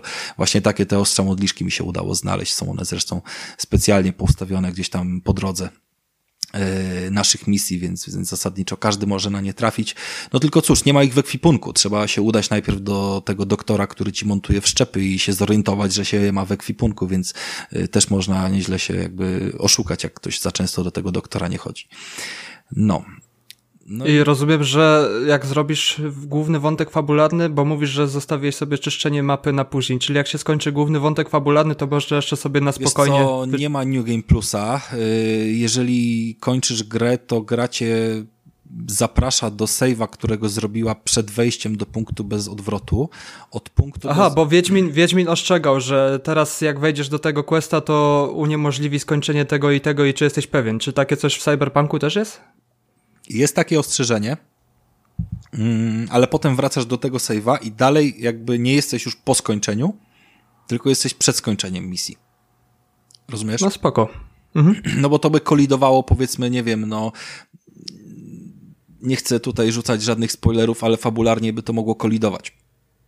A powiedz mi, Rafale, tam jest kilka zakończeń? Dowiadowałeś się? Czy... Jest kilka zakończeń, bo już A, rozmawiałem z kolegą, że mieliśmy, pomimo tego, że graliśmy, yy, no niejako wybieraliśmy ten sam scenariusz finałowy i on się wydaje bardzo prosty do wyboru, w sensie dostajemy, bardzo jesteśmy wprost pytani w kilku miejscach pod koniec gry, czy taką decyzję chcemy podjąć i jak to chcemy zrobić i czy na pewno, bo to nie ma odwrotu. I mimo to, że tutaj zrobiliśmy podobne decyzje, to mieliśmy inne zakończenia i w ogóle byliśmy zaskoczeni tym, jak to się zakończyło. Yy, a oprócz tego, że tak się zakończyło, to się mogło zakończyć w podobny sposób, ale jeszcze inaczej, więc tutaj jest kilka wariantów ale nie chcę nikomu popsuć zabawy, w jakim kierunku jakby te zakończenia y, zmierzają. I też na razie nie będę poznawał tych innych zakończeń, jakby drugi raz przechodząc ten finał gry, tylko sobie to zostawię na kolejne przejście i myślę, że te zakończenia też mają wpływ yy, od tego, jak się zaczęło grę. Tak, więc powiedzmy, że powiedzmy, że zakończenia mogą być różne pod kątem fabularnym tego, co się wydarzy, jaka będzie przyszłość, a mogą być różne też pod kątem yy, otoczenia, w jakim to się wydarzy. Mhm. Tak? Czyli e... gdzie ta przyszłość nastąpi. O, w ten sposób. E, Rafał, będziemy kończyć pomału. E, no wiem, powiedz, mi, e, powiedz mi jedną rzecz, e, czy tak jak dla mnie mamy, mamy X, Series Xa, e, powiedziałbyś mi, dobra, Krystian, kupuj, bo jest zajebiście teraz, czy a w sumie nie jesteś shypowany, to i tak możesz poczekać do tej aktualizacji. Przede e, wszystkim nie wiemy, przede wszystkim, Krystian, nie wiemy, kiedy ta aktualizacja będzie, to jest jedna rzecz. No, załóżmy, że przyszły ro rok, nie wiem, wakacje. No nie Mówili wiem, o marcu w powiem ci, że ja miałem niesamowitą satysfakcję z tego, że odkrywałem w grze rzeczy, o których dopiero później czytałem w internecie. I... Ale ja kompletnie nic nie czytam na ten temat, Rafał. No, no oczywiście czytasz, poza czytaj, hejtem, poza co? hejtem, tak, ale tak, tak. Z jednej strony tak, ale z drugiej strony takie rzeczy wychodzą potem, nie? I, i jakby kiedy gra jest parę miesięcy po premierze, to, to jednak wiele osób czuje się usprawiedliwionych już, żeby mówić, no to wszyscy wiemy, tak? Jakby tutaj no dobra, okay, no. zamysł tego, co powiedział na początku Michał, też był taki, no to nie jest tajemnicą, kim jest Johnny Silverhand. Y, dla nas było dla nas mhm. było, bo uciekliśmy sobie od informacji przed premierą i jakby dla nas było, wiesz, czy on jest dobry, czy jest zły i kim jest naprawdę, to, to, to jest to tajemnicą. Yy, znaczy to było tajemnicą, teraz już pewnie nie jest, ale wiele innych rzeczy dalej jest w tej grze tajemnicą. Bardzo dużo nie jest pokazanych tak, jak się nam wydaje od początku i bardzo wiele yy, sami się zastanawiamy, co jest grane w tej grze i czy możemy zrobić dobrze, czy źle, czy ktoś nas nie robi w chuja. Zrobi nas wielokrotnie wiele osób w chuja, więc yy, i my też zrobimy różne osoby w chuja, więc yy, no przy takiej grze szkoda by to było sobie spierdolić, wiesz, wydaje mi się. Yy, gra w 60 klatkach po prostu wymiata i w ogóle nie traci tych 60 klatek. No jakby yy, kolega recenzował tą grę na Serious Exie i w ogóle jakby nie narzekał na to, grał w 30 klatkach, co prawda i jakby też mu było dobrze. Wiem, że Tomek gra w 60 klatkach, też nie narzeka. Ja mam na sztywno zablokowane 60 klatek i też nie narzekam. Yy, gra się wczytywała mi tak szybko, że największym moim problemem, bo niestety wypierdalało mnie do menu częściej niż na Xboxie, jest to ponoć spotykane, y, chociaż Michał za krótko grał też, żeby mieć tu jakąś pełną statystykę, ale nieważne. Y, na różnych etapach też graliśmy. Mnie wywalało do gry powiedzmy tak raz na wieczór, a grałem 10 wieczorów. Więc to Czyli 10 razy na. No nie wiem, może 15, Krystian, może 15, bo to mówię, były różne momenty, jeżeli chodzi o te pacze i tak dalej. I to, co wkurwiało najbardziej, to nie to, że gra się na przykład długo wczytuje, bo ona się naprawdę szybko wczytuje. No tak, tak, tak. Yy, tylko to, że ja muszę cztery razy kliknąć, najpierw kółko, potem options, potem krzyżyk i potem jeszcze raz kółko, żeby wrócić do gry bo, bo nie ma jej szybkiego przywrócenia, przynajmniej nie znalazłem na to sposobu, więc yy, no to, to, to jeżeli takie rzeczy cię denerwują, to cię nic nie denerwuje tak naprawdę, bo, bo cała reszta jest, jest okej. Okay. I pojedyncze glicze no nie są w stanie mi tej gry spierdolić, no pod kątem mhm. tego, co ona za sobą niesie, tak? Nawet jeżeli, yy, nawet jeżeli miałem glicza w finałowej walce, to też przyznam, bo pokonałem, podchodziłem do niej kilka razy, yy, nie była ona zbyt łatwa i był moment, w którym można było dostać strogi wpierdol, że od razu się przekręcasz, yy, pomimo, że naprawdę no te, te miałem postać dokokszoną na maksa już z tymi ostrzami swoimi. No i nie zmieniło to faktu, że przeszedłem ją akurat wtedy, gdy zblokowała mi się w miejscu takim, że nie mogła mnie atakować przez ostatnie 20% swojego zdrowia ta y, postać główna, ale w niczym mi to nie przeszkadzało, no jakby swoje już się z nią napierdalałem, to ją wykończyłem i wiesz, i poszedłem dalej, tak, i... No ale to, ale to, no dobra, no, Wiesz, okay. ale, ale słuchaj, ale to był taki glitch, nie było żadnego glitcha, ani u mnie, ani u nikogo jakby z y, kilkunastu osób, z którymi byłem jakby o dyskusji w tej grze, który by zablokował tą grę w jakimś miejscu, że nie możesz nie, no tak, dalej. A spotykaliśmy tak, się z takimi wiem. problemami chociażby w, nie wiem, Walhali, tak? Yy, czy, czy gdzieś tam. No tak. To, która była dużo wcześniej takiego. wydana, tak? I dużo więcej miała czasu na, na poprawkę, więc póki co chyba tylko raz się komuś coś zgliczowało, że nie mógł jakiejś misji pobocznej zrobić, bo nie wiem, w złym miejscu się wróg zrespałnił i, i nie sposób go zabić za ścianą, czy coś takiego. E, Okej. Okay. E, Rafale, bo musimy kończyć. Ja tylko jedno, jedno słowo teraz ode mnie. E, no. e, powiesz mi tylko jedno słowo. E, jeżeli dałbyś Wiedźminowi 10 na 10, jaką ocenę dałbyś Cyberpunkowi? Też 10 na 10. Też Bez byś dał 10 zastanowienia. Jakby rozumiem, z czego wynikały te oceny, które były wcześniej, pomimo tego, że były glicze. Wiem, że do, rozmawialiśmy o tym.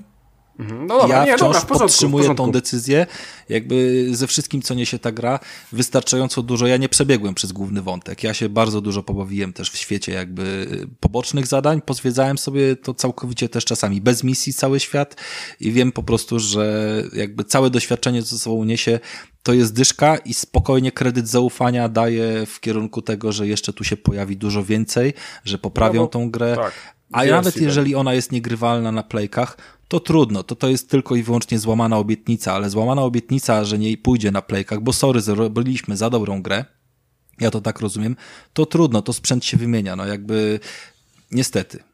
Okej, okay. E, Rafa, bo musimy kończyć. Dobra, słuchajcie, to był 174 e, odcinek, w którym troszeczkę powiedzieliśmy sobie o Cyberpunku, w sumie godzinę powiedzieliśmy o Cyberpunku.